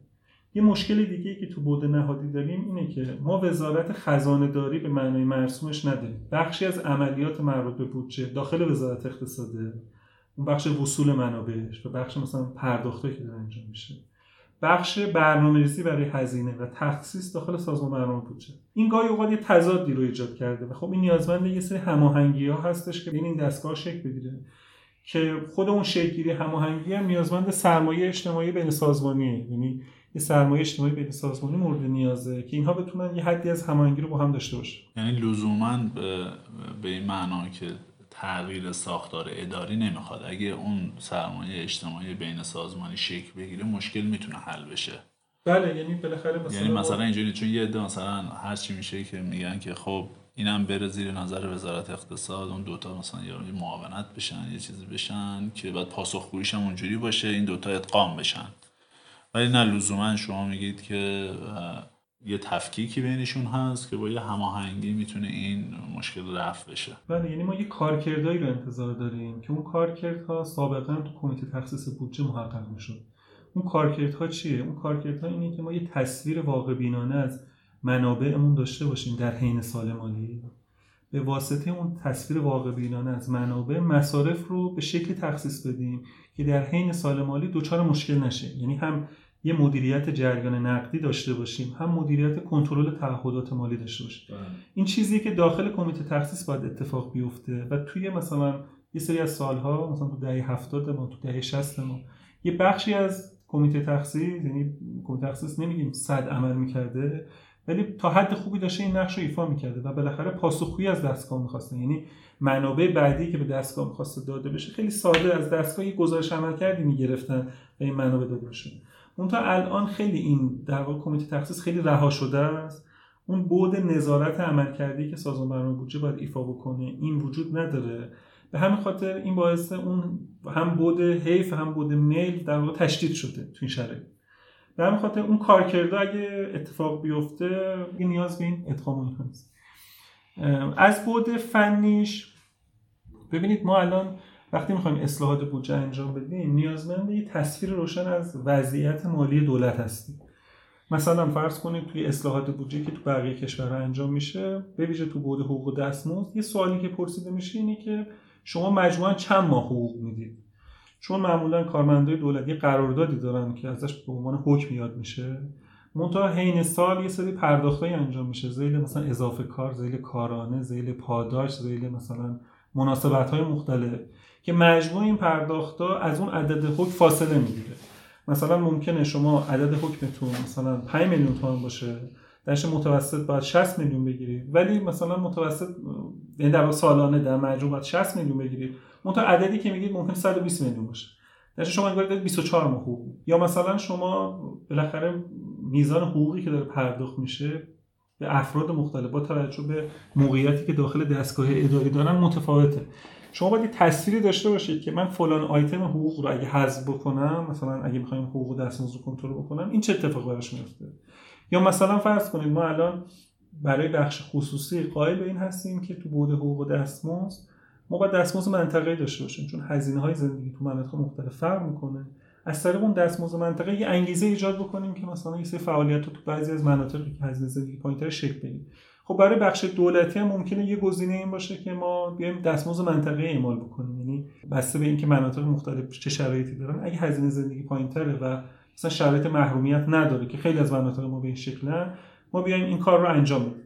یا مثلا حتی تو برنامه هایی که دولت داره اجرا می‌کنه ما مثلا می‌خوایم یه بیمارستان بزنیم یه جایی. باید یه تصویری از وضعیت بقیه بیمارستان از وضعیت عملکردیشون داشته باشیم ببینیم آیا این بیمارستان صلاح هست اونجا زده بشه. به خاطر یه نظام اطلاعاتی مورد نیازه که اون نظام اطلاعاتی رو ما الان فاقدش هستیم. یعنی نظام اطلاعاتی هم که دولت الان باش مواجهه یه نظام اطلاعاتی گسسته است ارتباط اطلاعاتی برقرار نیست. به همین خاطر تصویر خیلی روشنی وجود نداره. و خب تو سالهای اخیرم چون تسلط سازمان برنامه بودجه به وضعیت دستگاه اجرایی کم شده این خودش تشدید کرده این وضعیت نظام اطلاعاتی ما.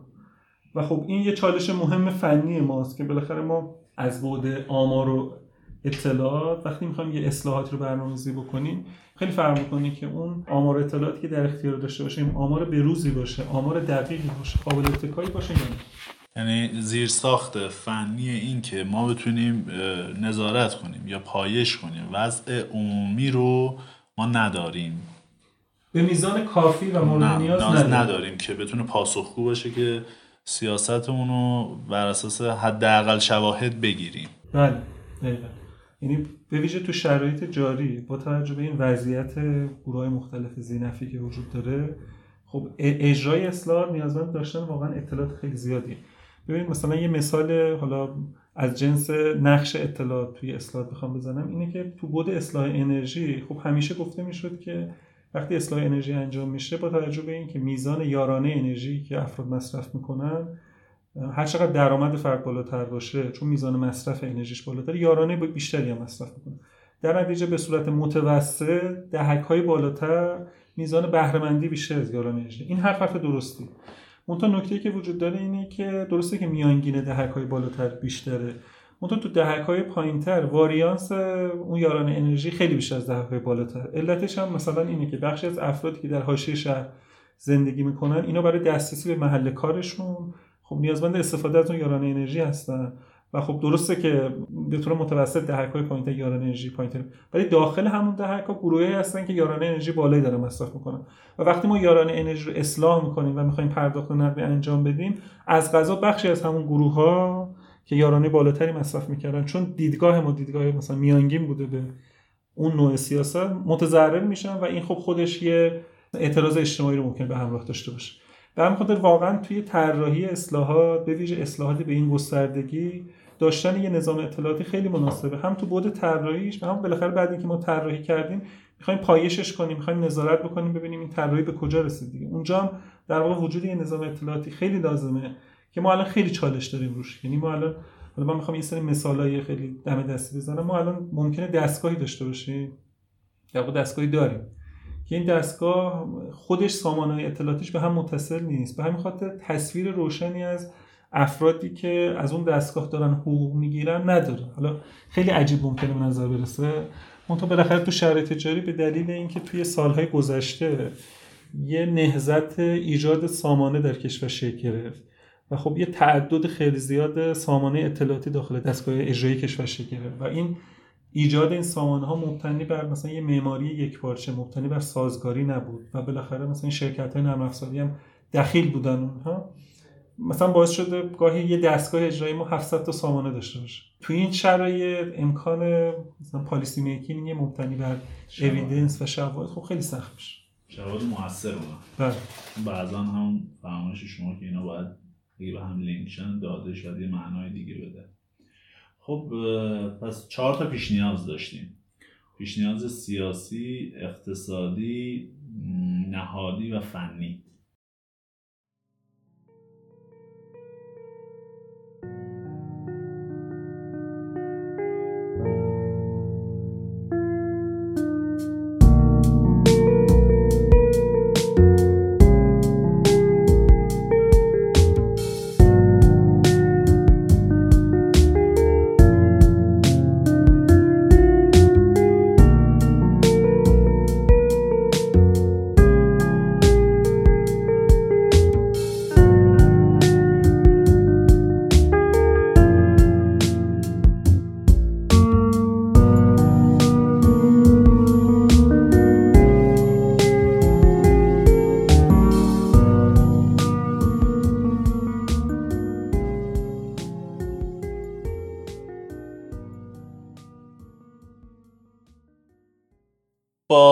تفاسیر و با این چهار تا پیش نیازی که شما میفرمایید می‌خوام به این بپردازیم که طرح اصلاح ساختار بودجه که توی کشور حالا یه دونه سازمان برنامه ارائه داده یه دونه مجلس ارائه داده. می‌خوام ببینیم که این طرح اصلا چیه. یه مقدار این طرحها رو برای ما باز می‌کنید که اینا به کدوم ابعادش داره می‌پردازه چیه و کدوم مشکلات رو می‌خواد حل بکنه. این طرحی که سازمان برنامه بودجه تهیه کرد یه چارچوبی بود بیشتر برای اصلاح نظام بودجه ریزی. و خب مثلا تا رسیدن به مراحل اجرایی و مراحل حقوقیش خب مسیر زیادی رو در پیش داشت. منتها سعی کرده بود خیلی به صورت جامع مجموعه مشکلاتی که نظام بودجه ریزی باهاش مواجه هست رو ارزیابی بکنه و یه پیشنهادات راهبردی برای اصلاحش ارائه بده. طرح سازمان برنامه بودجه و اصلاح نظام بودجه ریزی که پیشنهاد داده بود چهار محور داشت. یه محور محور درآمدزایی پایدار بود. که تا جایی که یادمه عمدتا مبتنی بر اصلاح نظام مالیاتی از جهت تغییر در پوشش مالیات ها جلوگیری از فرار مالیاتی کاهش معافیت مالیاتی و اصلاح در چند تا از نرخ‌های مالیاتی بود. یه بود دیگه درآمدزایی پایدار هم مولدسازی دارایی دولت بود. بالاخره دولت ابعاد خیلی زیادی از دارایی هایی رو در اختیار داره. از جنس املاک و مستقلات. که استفاده مناسبی از اونها نمیشه یا از اونها درآمدزایی پایداری نمیشه. به همین خاطر تو بود درآمد این دو تا محور اصلی رو داشت. تو بود هزینه هاش پیشنهاد تشکیل کمیته بازبینی هزینه ها در طرح سازمان برنامه بودجه بود. کمیته بازبینی هزینه ها نقشش این بود و نقش درستش هم همینه که با توجه به اینکه نظام بودجه که ما داریم نظام بودجه ریزی اصطلاحا کنترلیه رشد هزینه دستگاه مختلف بر مبنای مقدار سال پیش و یه سری ملاکایی برای رشد مثلا تورم یا مثلا تعداد نیرویی که در اون دستگاه داره در سال بعدی میگه. بر این مبنا اتفاق یعنی از پایین به بالا. همه دستگاه ها میان چونه می‌زنن میاد تا اینکه همه اینا جمع بشه و بشه مثلا بودجه وزارت آموزش پرورش. ببین تو چرخه بودجه ریزی نه ما یه بار تو چرخه بودجه ریزیمون یه بخشنامه بودجه داریم که یه بار اونجا یه تصویر کلان منابع مصارف بودجه تعیین میشه و به دستگاه ابلاغ میشه و بعد دستگاه دوباره میان اون فرآیند رو طی می‌کنن. منظورم این بودش که ما امسال اگه می‌خوایم به آموزش پرورش بودجه بدیم اینطوری نیستش که بیایم یه بار از نو بررسی کنیم ببینیم که آیا شما این میزان معلمی که داری میزان درسته یا نادرسته کجاها می‌تونی معلم رو کم کنی کجا نمی‌تونی کم کنی عمدتا اینطوری میگیم پارسال شما بودجهتون چقدر بوده؟ اون میگه مثلا هزار تومان بوده بودجه. میگی ما می‌خوایم حقوق دستمزد رو 25 درصد زیاد بکنیم. بود حقوق دستمزد این میزان زیاد میشه. بود کالا خدمات هم این میزان زیاد میشه. یعنی وارد ارزیابی بنیادی نمیشه مثلا فرض کنید الان اگه می‌خواستیم وارد ارزیابی بنیادی بشیم ممکن بود این سوال از خودمون بپرسیم. تو بود مثلا آموزش پرورش. آیا این مدارس دولتی در فلان مناطقی که مثلا از جهت بهرهمندی مالی خانواده هاشون می‌تونن بچه هاشون به مدارس غیر دولتی بس آیا نیاز ما اینو داشته باشیم یا نه؟ آیا مثلا فرض کنید این تعداد معلمی که استخدام کردیم این تعداد معلم توزیع جغرافیایشون درست هست یا نه؟ آیا نمی‌تونیم با معلم کمتر همین خدمات آموزشی رو ارائه بدیم؟ سوال های این شکلی رو ما معمولا در فرآیند بودجه ریزی نمی‌پرسیم. به همین خاطر یه وابستگی به گذشته همیشه داریم. و اون گذشته و مشکلاتی که گذشته است همیشه ما رو در واقع هدایت می‌کنه. و خب مشکلات جدیدم سوار مشکلات میشه. اون کمیته بازبینی هزینه نقشش این بود که یه بار اینو ریست کنه یه بار ارتباط ما با گذشته رو قطع بکنه. از نو ما بیایم به این فکر بکنیم که آیا این هیتایی که دولت داره واردش میشه هیتهای درستی هست یا نه؟ مثلا اگه خاطرتون باشه تو اون دستبندی کردیم گروه سوم کالاها گروهی بودن که بدون حضور دولت هم امکان فراهم کردن اونها وجود داشت تا به دلایل مثلا اختصاص سیاسی دولت ما وارد میشه آیا ما نمی‌تونیم یه نظام یارانه داشته باشیم که گروه های هدفمند رو به اونها منابع نقدی بدیم و کلا دولت از ورود به بازارها دیگه خارج بشه. یعنی ما هر فردی رو که می‌خوایم حمایت بکنیم بریم به فردش حمایت بکنیم. از طریق مداخله در بازار یا مداخله در بنگاه ها از طریق به هم ریختن نظام قیمت ها وارد مداخله و کمک مردم بشه. این شکل از سوالات خیلی محدود و خیلی کم تو نظام بودجه ما پرسیده میشه و ما به سمت اصلاح بنیادی تو ارائه کالا خدمات نمیم همین خاطر اون کمیته بازبینی هزینه نقشش این بود که بودجه مبتنی بر صفر رو پیاده سازی بکنه و از طریق این بررسی ها کمک بکنه که این اصلاحات هزینه ای در واقع انجام بشه و ما بتونیم به یه تصویر جدیدی از نظام هزینه بودجه برسیم. منظورم همین بود دیگه که یعنی شما بودجه رو کمیته میده به وزارت آموزش پرورش یا نمایندش در ارتباط با مثلا سازمان برنامه و اینا بازچینش می‌کنن. یعنی از بالا به پایین باشه تا اینکه از پایین به بالا. بله. یعنی جمعشون بیاد. بله. یعنی یه دور از بالا به پایین ما یه ارزیابی کلانی داشته باشیم.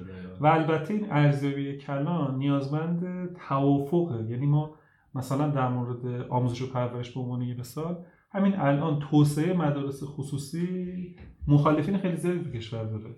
یا مثلا تو حوزه سلامت الان ببینید ما مشکلی که تو حوزه سلامت داریم و مشکل جدیه و مشکل تاریخی هم هست اینه که وزارت بهداشت خودش به عنوان دستگاه متولی حوزه سلامت نقش رگولاتور رو داره و خب نقش نظارت رو این کار باید داشته از اون طرف خودش ارائه دهندگان خدمات سلامت هم هست به معنای دانشگاه علوم پزشکی و بیمارستان های دولتی. از اون طرف خودش خریدار خدمت سلامت هم هست توسط بیمه سلامت. تعارض منافع تعارض منافع در سطح کلان حکمرانی ما وجود داره تو حوزه سلامت ما و خب مثلا تو اون کمیته بازبینی هزینه این راهبردهای کلان باید اول توش توافق بشه اصلاح بشه و بعد حالا بیا تبدیل به یه برنامه های اجرایی برای اون حوزه بشه. به همین خاطر کار خیلی بزرگیه و از یه اتوریته بالا یعنی نیازمند یه اتوریته بالاست برای اینکه اون اجرا بشه. چون تو سطح دستگاه امکان اینکه توافق به این به توافق برسن در جهت اینکه این باز تعریف نقش صورت بگیره وجود نداره. یا یه موردی که توی مثلا کمیته بازبینی هزینه ها بالاخره خیلی از اهمیت بالایی برخورداره اینه که ما دستگاه های متعددی تو کشور داریم که کارکردهای مشابه دارن. خب آیا نمیشه این دستگاه با هم ادغام بشن؟ آیا نمیشه این کارکردها رو با ادغام دستگاه با هزینه انسانی پایینتر یا با سایر هزینه های پایینتر این کارکرد رو انجام داد؟ یه کاری که در واقع توی اصلاح ساختاری بودجه پیشنهاد شده بود زیل همین بازبینی هزینه ها و کمک کردن به اینکه این هزینه ای که داره انجام میشه کاراتر باشه این بود که دستگاه سیاستگزار و دستگاه مجری تعریف می‌شد. یعنی برای هر حوزه یه دستگاه دستگاه سیاستگزار می‌شد و یه دستگاه دستگاه مجری می‌شد. و طی یه سازوکاری منابع مالی اون دستگاه های مجری از طریق دستگاه سیاستگزار تخصیص داده می‌شد. و به همین خاطر این کمک می‌کرد یه انضباطی ایجاد بشه بین این دستگاه مختلف و متعددی که تو کشور وجود داره. ولی خب سازگاری و هماهنگی ندارن ما هم تو هیتای مثلا فرهنگی هم تو هیتای دفاعی امنیتی و هم تو هیتای مثل سلامت خیلی با این چالش مواجه هستیم. مثلا تو هیتای سلامت تامین اجتماعی الان بیمارستان می‌سازه نیروی مسلح بیمارستان می‌سازن خود وزارت بهداشت هم بیمارستان می‌سازه. در حالی که خب این هماهنگی و سازگاری می‌تونه کمک بکنه هم کارایی منابع بیشتر بره هم بخش از هزینه کم بشه. در نتیجه بود هزینه هایی که تو طرح اصلاح ساختاری وجود داشت هستش در واقع همین بازبینی تو هزینه ها بود. یه بود دیگه ثبات اقتصاد کلان در طرح اصلاح ساختار بودجه سازمان برنامه بودجه وجود داشت که همونطور که حالا در مقدمه توضیح دادیم نفت از طریق نوساناتی که درآمدهای نفتی داره یه اختلالاتی رو توی بودجه ایجاد می‌کنه. توی طرح اصلاح ساختاری بودجه برای ایجاد ثبات سازی پیشنهاد شده بود که میزان ورود درآمدهای نفتی به اقتصاد از طریق بودجه این در یه میزان ثابتی تنظیم بشه. مثلا ما سالانه من عدد رو همینطوری میگم 10 میلیارد دلار از منابع بودجه مستقل از اینکه درآمدهای نفتی ما بالاتر از دهه یا پایینتر از دهه در اختیار دولت قرار داده بشه. سازوکاری که الان هست سازوکار درصدیه. وقتی درصدی هست این عدم این نوسان در درآمدهای ارزی متأثر از قیمت نفت متأثر از میزان صادرات متأثر از تحریم. این در کل اقتصاد سرایت پیدا می‌کنه. و خب این باعث میشه که اون بخشی از اون اختلالاتی که توضیح دادیم در اقتصاد متولد بشه. ما اگه بخوایم میزان درآمدهای نفتی رو ثابت بکنیم قاعدتا یه جایی باید وجود داشته باشه که در دورهایی که بیشتر از 10 میلیارد دلار منابع داریم اون منابع در اونجا ذخیره بشه در اونجا انباش بشه در دورهایی که از 10 میلیارد از اونجا برداشت بکنیم. که خب معنی این این بود که ما یه صندوقی باید می‌داشتیم که صندوق ثبات ساز برای بودجهمون بود. که خب این صندوق ثبات ساز با این صندوق توسعه ملی که الان ما داریم خب فاصله داره. یعنی هم از جهت اهداف هم از جهت ابزارهایی که باید نیاز داشته باشه برای اینکه منابع سرمایه گذاری بکنه با صندوق توسعه ملی فاصله داره. در نتیجه خود به خود وقتی که ما بحث نفت در بودجه رو می‌خوایم تنظیم کنیم باید در واقع اصلاحات ساختاری در صندوق توسعه ملی هم انجام بدیم. یه مسئله دیگه هم که وجود داشت این بود که خود شرکت ملی نفت هم بالاخره چون میزان منابعی که بهش داده میشه 14 درصده اون هم بالاخره هزینه های جاری داری هزینه نگه داشت داره. اون شکلی که الان شرکت ملی نفت تامین مالی میشه اون هم دچار اختلاله و بالاخره شرکت ملی نفت به عنوان مهمترین شرکت کشور ما قاعدتا یه سازوکار تامین مالی مناسبی باید داشته باشه. برای اینکه بتونه سرمایه گذاری و تولید در میادین نفتی برای افزایش میزان تولید که مورد نیاز ما هست رو انجام بده. اونجا هم برای شرکت ملی نفت هم یه سازوکاری پیشنهاد داده شده بود که شرکت ملی نفت به ازای اینکه سرمایه گذاری توسط خوش انجام شده یا نه سرمایه گذاری توسط دولت انجام شده یه میزان ثابتی از هر بشکه‌ای که از چاهای نفت برداشت میشه داده بشه که البته این بخشش در لایه بودجه سال 99 انعکاس پیدا کرد. یعنی ذیل تبصره یک لایه بودجه 99 شروع این که این اتفاق برای شرکت ملی نفت بیفته آغاز شد. منتها نکته ای که وجود داره اینه که ما وقتی می‌خوایم یه صندوق ثباتساز ایجاد بکنیم مثلا اون صندوق ثباتساز منابعی که انباش میشه رو باید در دارایی های سرمایه گذاری کنه که با قیمت نفت کورلیشن منفی داشته باشه. این وقتی قیمت نفت میاد پایین ارزش اون دارایی ها بره بالا. و البته اون دارایی ها ارزی باشه. در نتیجه وقتی از صندوق ثباتساز حرف می‌زنیم پیاده سازی اون صندوق ثباتساز نیازمند اینه که ما بتونیم در بیرون سرمایه گذاری بکنیم. یا وقتی در مورد شرکت ملی نفت صحبت می‌کنیم میگیم مثلا به ازای هر بشکه‌ای که این استخراج می‌کنه 4 دلار یا 5 دلار بدیم به صورت ارزی بدیم خب قاعدتا منابع ارزی ناشی فروش نفت باید وجود داشته باشه که بشه تزریقش کرد تو شرایط تحریم پیاده سازی اینها با دشواری خیلی زیاد مواجهه. خب نمیشه پیاده سازی کرد. یعنی واقعیتش اینه که تحریم یه مانعی برای بخش از پیاده سازی اصلاح ساختاری که مد نظر. تو بود ثبات اقتصادی کلانش فکر کنم اینها همه موارد بودن. یه بودم بود نهادی داشت. تو بود نهادیش هم عمدتا متمرکز بر این بود طرح سازمان برنامه بودجه که اون فرایند و چرخه بودجه در کشور ما اصلاح بشه. ما اون فرایند چرخه بودجه چند تا اشکال عمده داره. یه اشکالش اینه که اون تصویر منابع و مصارفی که تو بودجه تعیین میشه در حین فرایند بودجه ریزی بسته به اینکه مصارف چقدر میشه هی تغییر پیدا می‌کنه. و خب این معنیش اینه که ما مصارفی داریم که منابعش به شکل واقع بینانه دیده نشده و خب این یه چالش. یه مسئله مهم دیگه هم که وجود داره اینه که ما الان تو اجرای بودجهمون در زمان اجرای بودجهمون یه فرایندی طی میشه بین سازمان برنامه بودجه با دستگاه اجرایی به اسم مبادله موافقت نامه مبادله موافقت نامه عملا بیان تفصیلی شرح اقدامات و هزینه هایی که دستگاه اجرایی برای اون پولی که قراره گرفته بشه اعلام می‌کنه. خب شکل درستش اینه که اون مبادله موافقت نامه در زمان طراحی بودجه در زمان اینکه بودجه می‌خواد به اون دستگاه اختصاص داده بشه مشخص بشه که ما بتونیم اولویت بندی صحیح تعریف بکنیم. تو شرایط الان چون بعد از زمان اجرای بودجه است و حتی برای بعضی از دستگاه بودجه تا آخر سال مالی هم مبادله نمیشه عملا اون تصویر خیلی دقیق و روشن شکل نمی‌گیره. به همین خاطر یه پیشنهادی که اونجا وجود داشت این بودش که منتقل بشه این در واقع این مبادله موافقت منتقل بشه زمان اجرای بودجه.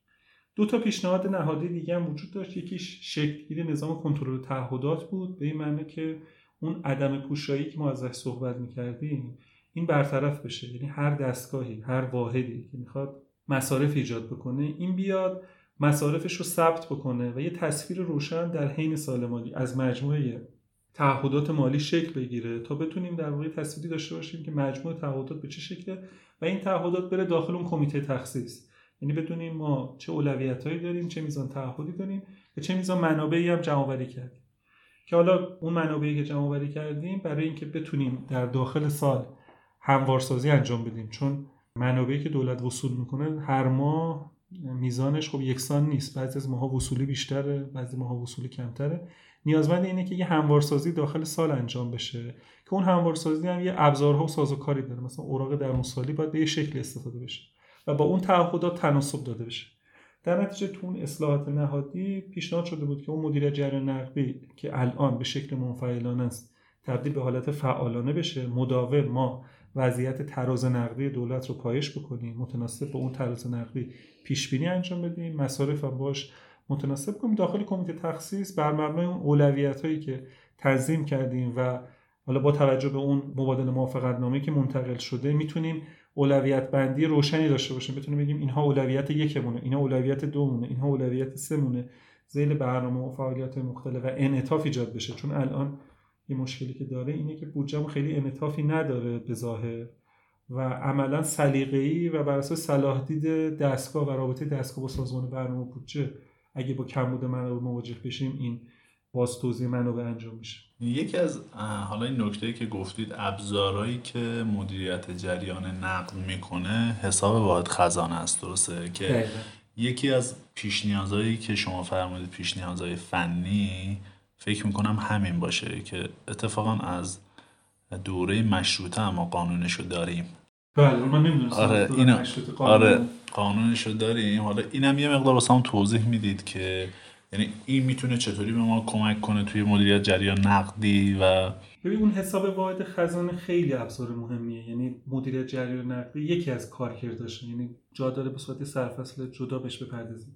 ببینید ما بالاخره یه خزانه کشور داره که ما انتظارمون اینه که همه منابع و همه مصارف داخل اون خزانه بره و اون خزانه از جهت ساختار اطلاعاتی که من توضیح میدم اینطوری باشه که هر دستی که رفت داخل خزانه یه عکس ازش گرفته بشه که بدونیم این دست چه کسی بود دست چه گروهی بود. بله. به هر منابعی هم که وارد شد بتونیم یه عکسی بگیریم که کی این منابع رو وارد کرد. به چه معنی؟ به معنای فنیش اینه که ما هر واریز و هر پرداختی که می‌خواد از خزانه انجام بشه یه شناسه داشته باشه که بر اساس اون شناسه بتونیم مثلا جغرافیا بتونیم واحد حقوقی بتونیم واحد حقیقی. نوع برنامه. نوع برنامه نوع فعالیت. ارتباط اون برداشت با اون برنامه با اون سند بودجه که تعیین کردیم. همه این رو خیلی روشن داشته باشه توی سال اخیر خب کارهای خیلی خوبی شده. یعنی الان ما حساب خزانه رو سمت منابعش رو تا حد خوبی پیش بردیم. منتها بخشی از دستگاه های اجرایی اون اطلاعاتی که باید وارد بکنن در جهت اینکه ما اون تصویر روشن داشته باشیم نداریم. سمت مصارفش هم یه کارهای اخیرا انجام شده. تا اگه ما واقعا یه خزانه داشته باشیم که اون خزانه اولا جامع باشه یعنی اون جامعیت و پوشایی رو داشته باشه. یعنی همه منابع و مصارف اونجا یه گردشی بکنه و هر گردشی که می‌کنه یه کد یکتایی براش وجود داشته باشه که بتونیم تا زینف نهایی اینو ما پایش بکنیم. بتونیم بدونیم که دقیقا این منابع که رفت چه اتفاقایی پشت سرم افتاد. این یه بخشی از همون نظام اطلاعاتی مورد نیازی که تو بود فنی اصلاحات ساختار بودجه ما مورد نیازمون هست و حتما فراهم می‌کنه. و خب این خیلی اهمیت زیادی داره. از منزل مدیریت جریان نقدی وقتی که همچین خزانه شکل بگیره ما می‌تونیم یه تصویری داشته باشیم که تراز نقدی دولت ماهانه به چه شکله. وقتی این تراز نقدی رو به صورت ماهانه داشته باشیم خب بعد از یه مدت زمانی یه الگویی ممکنه پیدا بکنیم. بر مبنای اون الگو می‌تونیم پیش بینی بکنیم که مثلا الان اگه دیما هستیم مثلا پیش بینی می‌کنیم تو اسفند منابع ما مثلا ترازمون به این شکل باشه مثلا مثبت باشه منفی باشه. اگه مثبت یا منفی اوردرش چقدره؟ و وقتی که اوردرش رو مشخص بکنیم هم می‌تونیم ببینیم تو سمت هزینه هامون برنامه ریزی بکنیم که هزینه هامون رو چطوری مدیریت بکنیم. چون مثلا ممکنه ما یه هزینه داریم توی بهمن سررسید میشه باید انجامش بدیم. اون می‌بینیم اون پیش بینی که داریم برای تراز نقدی می‌کنیم منابع کافی نداره هزینه رو اگه بتونیم جابجا می‌کنیم به یه ماه بعدی مثلا به ماه اسفند مثلا جابجا می‌کنیم. یا نه من از ابزارها استفاده می‌کنم مثلا اوراق درون سالی چاپ می‌کنم. مثلا الان دی فکر می‌کنم که مثلا حالا اسفند هزینه دارم و این هزینه رو مثلا باید تعمین می‌کنم یه اوراق درون سالی چاپ می‌کنم از اون اوراق درون سالی استفاده می‌کنم یه تعمین مالی بکنم. خب خیلی توضیح خوبی بود برای اینکه حسابات خزانه رو بفهمیم. دیگه اصلاح نهادی حالا تا اینجا اصلاحات نهادی این شد که شفافیت و انضباط مالی کلا بخش عمومی رو اون بخش دولت رو بتونیم درست کنیم. کنترل یعنی منابع مصارف شفاف بشه تعهدات شفاف بشه.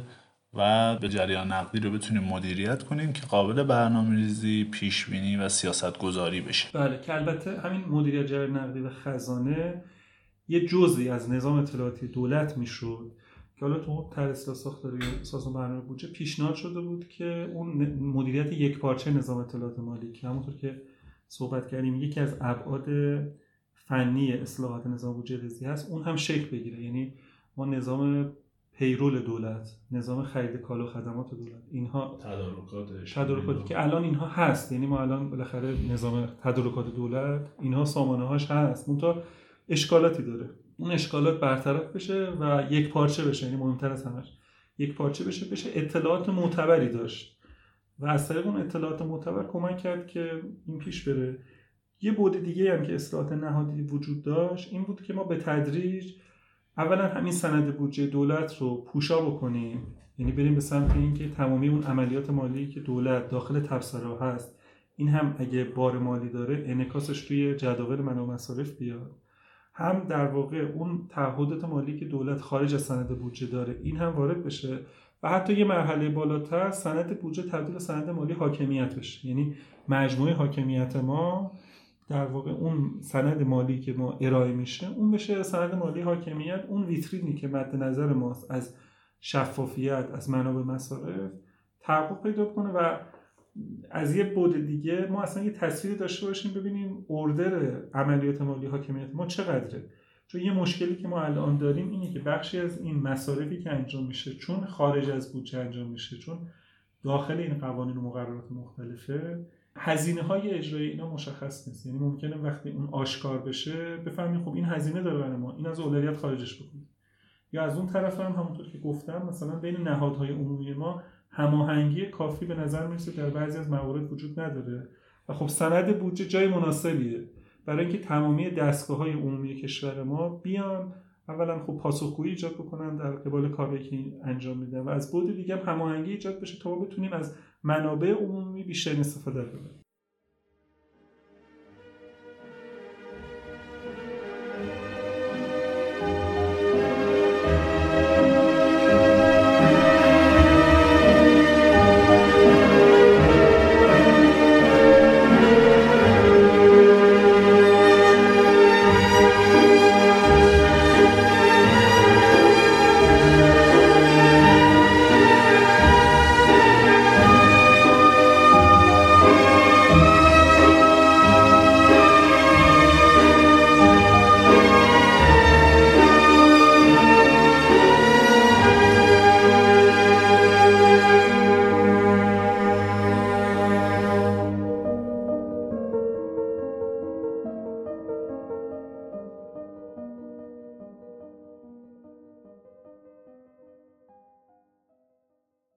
خب این طرحی که شما فرمودید و توضیحش دادید طرح ساختاری بودجه که سازمان برنامه ارائه داده.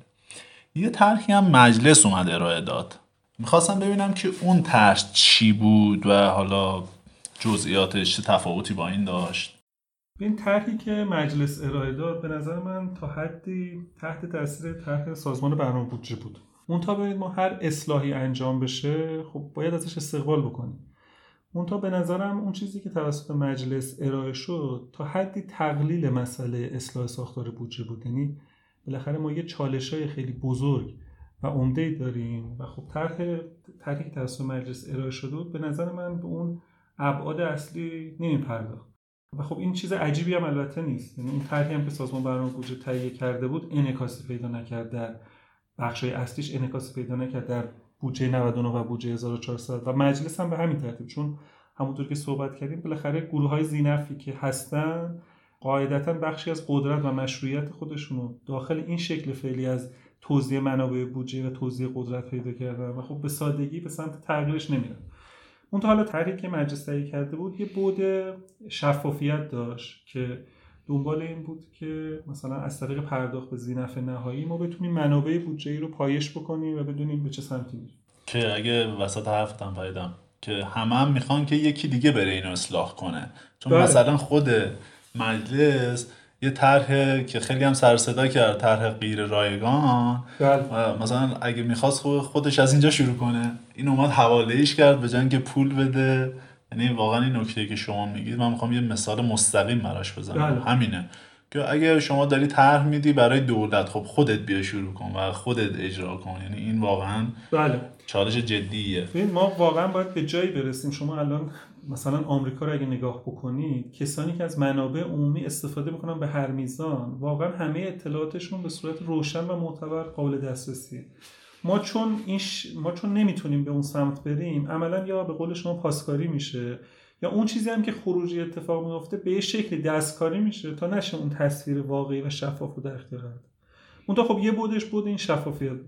یه بود دیگه ای که حالا تو طرح مجلس وجود داشت این بودش که مثلا پرداخت های حقوق دستمزد رو منوط کرده بود به اجرای سیاست های کلی نظام اداری ببینید ما یه مشکلی که طرح مجلس به نظر من داره اینه که ما باید جهتگیری خیلی روشن داشته باشیم. و اون جهتگیری بتونه طرف برنده و بازنده رو مشخص بکنه. منتها چون ما نمی‌خوایم به اون سمت بریم یعنی چون همون تعادله ما رو به حفظ وضع موجود سوق داده برخی از گزارا و پیشنهاداتی که داده میشه به سمتی که بشه جهتگیری روشنی داشت و بدونیم که دقیقا می‌خوایم چیکار بکنیم. یه بود دیگه که طرح مجلس داشت از اصلاح نظام مالی انرژی بود. که خب حتما ما نظام مالی انرژیمون خیلی مشکله و باید اصلاح بشه. تا هدف اصلی که باید ما تو نظام مالی انرژیمون دنبال بکنیم اینه که بالاخره تولید نفت تو کشور ما یه رانتی داره که ما با تفاوت هزینه تمام شده با قیمت بین‌المللی نفته. ما باید اون ما تفاوت رو از ابتدا برداریم و کل زنجیره دیگه با یه قیمت رقابتی منصفانه بین‌المللی شروع کنه فعالیت که تو طرح سازمان برنامه بودجه به تفصیل به این پرداخته شد یه سری موارد دیگه مثلا طرح مجلس از جنس شفافیت وجود داشت که خریدهایی که توسط دولت انجام میشه توسط سامان ستاد انجام بشه و اگه پرداخت می‌خواد انجام بشه از طریق این سامان انجام بشه. منتها مثلا سامان ستاد الان خودش با مشکلات خیلی زیادی مواجهه. یه بخشی از کسانی که داخل سامان ستاد فعالیت می‌کنن یا بخشی از دستگاهایی که از طریق سامان ستاد فعالیت می‌کنن عملا این سامان باعث افزایش هزینه هاشون شده. و خب مثلا خود دستگاه ها تمایل ندارن که وارد از طریق سامان ستاد بعضی از کالا خدماتشون رو تهیه کنه. سامان ستاد یه توضیح کوتاه همین سامان تدارکات دولته یعنی سامان خریدایی که دولت می‌خواد از در از طریقش برای خودش کالا خ... کالا کالایی رو خریداری بکنه. سامانه که کمک می‌کنه در واقع اونجا مثلا مناقصه برگزار بشه آفر بگیره و بتونه خریدش رو انجام بده. به همین خاطر من به نظرم می‌رسه که ما یه محل دعوا داریم در مورد اصلاح ساختار بودجه. و اون محل دعوا رو باید به صورت روشن بیان بکنیم. مادامی که چه سازمان برنامه بودجه چه مجلس به سمت اون محل دعوا نره. خب ما اتفاقی برامون نمیفته اون محل دعوا همونطور که صحبت شد یکی اصلاح نظام یارانه کشوره. یکی نحوه ارائه کالا و خدمات توسط دولت به ویژه زیل دوم و سومه. یعنی ما اونجا حتما باید یه تغییر نقش رو دولت دنبال بکنیم. یکی اصلاح قوانین و مقرراته و یکی دیگه هم از بود همین گروه های زینفی که دارن از بودجه تغذیه می‌کنن این بتونه خیلی به صورت شفاف بره به سمت اینکه ما یه تصویر جامعی داشته باشیم از وضعیت ما. چون این اتفاقا نمیفته البته که همونطور که گفتم همین طرح مجلس هم اگه پیاده سازی بشه خب یه قدم رو به جلویه اون تا اون چیزی که ما ازش به عنوان اصلاح ساختار بودجه یاد می‌کنیم این طرح مجلس هم نیست. درست. و اینکه چیزی که الان از توی حرفای شما متوجه شدم مجلس باز اصلا سمت قوانین نرفته که وظیفه اصلی و ذاتیش بوده که بیاد این بخش قوانین رو اتفاقا به دست بگیره و اصلاح کنه و پیشنهاد بده و در مورد این چیزی نگفته. چیزی که گفته بیشتر منوط بوده به وظایفی که دولت داره و باید انجام بده. بله یعنی اون بود تنبیه قوانین و مقرراتی که اون ساختاره و هسته اصلی مدیریت مالی عمومی که بحث کردیم راجبش و باز این از این شونه خالی کرد. بله یعنی بالاخره تو موردی که سازمان برنامه بودجه هم تهیه کرده بود این بود بهش پرداخته نشده بود. مجلس هم که به قول شما به نظر می‌رسه وظیفه ذاتیش اینه که این موارد رو سعی بکنه ساماندهی بکنه اونم به این نپرداخته بود. علتش هم واقعا اینه که همونطور که اشاره شد ما چون نمی‌خوایم اون محل دعوای بحث اصلی رو سراغش بریم به خاطر یه قدری هواشیه و اون جاهایی که یه قدری شاید آسیب کمتری به ما بخوره. سراغ اونها میریم و خب این باعث این میشه که این مشکلات تداوم داشته باشه دیگه. یعنی ما اگه یه وقتی رفتیم سراغ اصلاح تامین اجتماعی رفتیم سراغ اصلاح نظام بازنشستگی رفتیم سراغ اصلاح نحوه ارائه حوزه سلامت حوزه آموزش رفتیم سراغ مثلا اصلاح نظام انرژیمون. اینها رو اگه طرح کردیم در جهت اصلاح ساختار بودجه داریم حرکت می‌کنیم. منتها اگه اینها رو انجام ندیم چون اینها هزینه های ما رو دارن شکل میدن و خب اون هزینه ها هستن که دارن گروه های مختلف رو تغذیه می‌کنن. و خب وقتی که نمیریم سراغ هزینه ها معنیش اینه که سراغ اون گروه ها نمی‌خوایم بریم و خب این تعادل ادامه پیدا می‌کنه. خب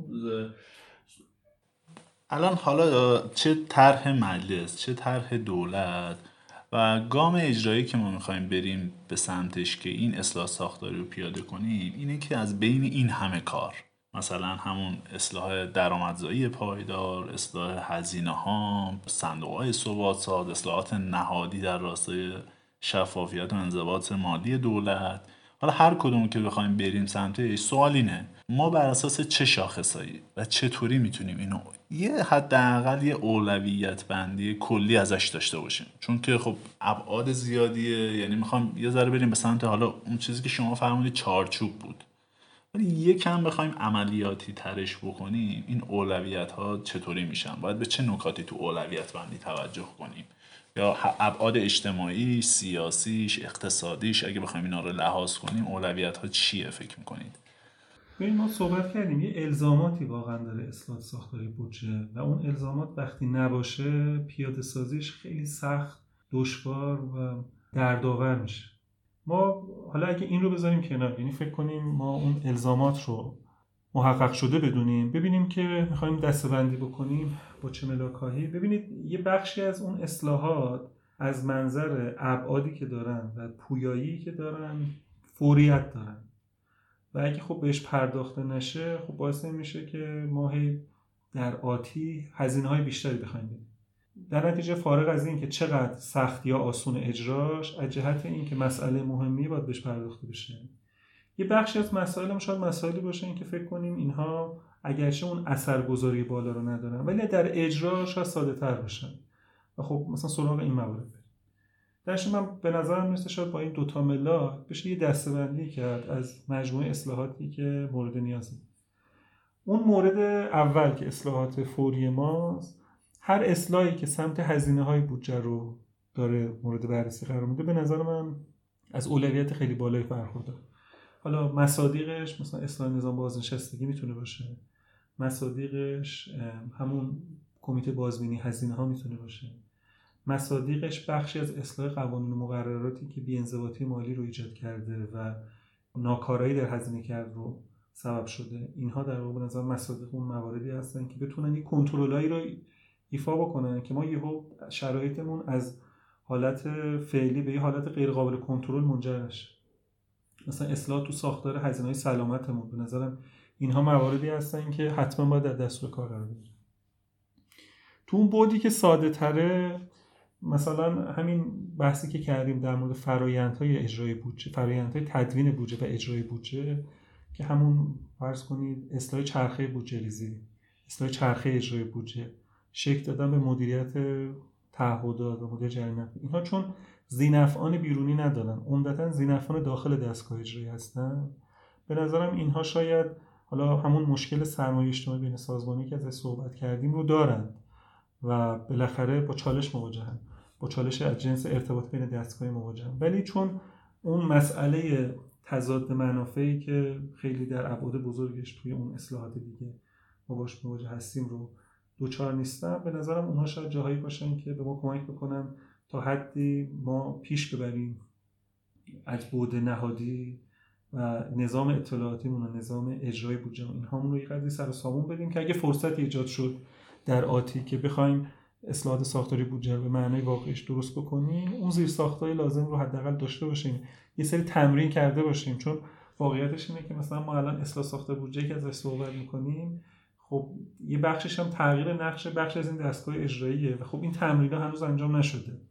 در نتیجه پیش بردن اون کارا شاید قدری کمک بکنه که هم از اون بود فنیش چه زیر ساختای اطلاعاتیش چه از بود کارشناسیش ما به یه درجه از بلوغ برسیم تا اگه یه جایی مجموعه اراده سیاستگزار و سیاستمدار و گروه های زینف به سمتی رفت که ما بخوایم اصلاحات انجام بدیم آمادگی کافی رو داشته باشیم پس شما دو دسته کلیش می‌کنی. اولویت ها یکی به سمت یاد یه شخصیتی تو کلا قرمزی میفتم که می‌گفت ما نمی‌خوایم زندگیمون بیاد بیفته رو قلتک. هم که قلتک روی ما نیفته بسه. یعنی یاد این افتادم که یکی این که اجازه ندیم قلتک بیش از این بیاد لهمون کنه. از این منظر ولی این از نظر سیاسی خیلی حمایت پشتش نیست. ولی یه دسته از اصلاحات هست که مردم زیاد باش درگیر نیستن مستقیم یعنی زینفعانش نیستن. ولی توی دستگاه اجراییه. یعنی از اون منظر و تعداد بازیگرای توش کمترن و تکنولوژیش هم شناخته شده است.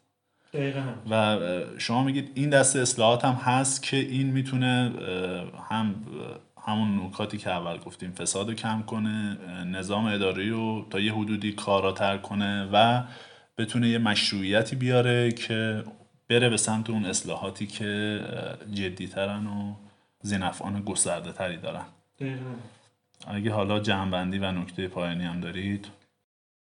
جمعبندی خود من اینه که با شرایط جاری ما هنوز آمادگی کافی برای اینکه اصلاحات ساختاری بودجه رو در اون معنایی که به تغییر نقش دولت به تغییر چشمانداز ارائه کالا و خدمات و پایداری بودجه دولت منجر میشه رو نداریم. اون تو شاید کاری که بشه کرد اینه که بعضی از حوزه هایی که امکان طرح سوال و طرح مسئله اونها تو عرصه عمومی وجود داره محل سوال قرار بگیره و بتونیم از طریق مثلا پرسشگری عمومی ببینیم که به چه شکل می‌تونیم این تغییر نقش رو به سمتش بریم. مثلا تو حوزه آموزش تو حوزه سلامت بالاخره ما هزینه خیلی زیادی داریم می‌کنه و حوزه مهمی هم هستن برای ما. بالاخره مثلا آموزش یه بودیه که سرمایه انسانی یک کشور شکل میده. یه ابزاریه که می‌تونه کمک بکنه یه فردی از فرق به غیر فرق تغییر وضعیت بده. منتها خب الان اون آموزشی که تو کشور داره انجام میشه علیرغم اهمیت خیلی زیادی که داره به شکل مناسبی صورت نمی‌گیره. خب بخش مهمیش مثلا به ساختار منابع انسانی برمیگرده. بخشی شاید مثلا به دلایل دیگه باشه. ما بتونیم یه بحث رو تو عرصه عمومی شکل بدیم که ما ما تحت چه شرایطی می‌تونیم نظام آموزشی مناسب داشته باشیم؟ آیا صرفا افزایش بودجه آموزش پرورش به ما نتیجه مطلوب میده؟ آیا مثلا ما بهتر نیست مثلا نظام آموزشیمون رو مثلا چنگانه بکنیم از جهت اداره؟ آیا مثلا ما دولت مثلا الان بالاخره دولت مثلا مهد کودکان آوردن زیل آموزش پرورش. آیا واقعا این تصمیم درستی بود؟ آیا مثلا بهتر نیست دولت مثلا روی آموزش های متمرکز بشه بقیه رو واگذار بکنه؟ یا ببینید مثلا تو آموزش الان افرادی هستن که بچه هاشون مدرسه غیر انتفاعی میفرستن. بچه افرادی هستن که وضعیتشون متوسطه. اگه اون یارانی که دولت داره به بچهشون میده رو دولت مثلا به شکل وچر به شکل مثلا کالا بهش کالابر بهشون بده با منابع تکمیلی خودشون می‌تونن آموزش بهتری برای بچهشون داشته باشن. تجربه که خب خیلی بعضی از کشورهای دنیا داشتن. خب مثلا ما یه زمانی هم تو کشور ما البته این مباحث می‌شد. منتها دیگه الان خیلی بهش پرداخته نمیشه.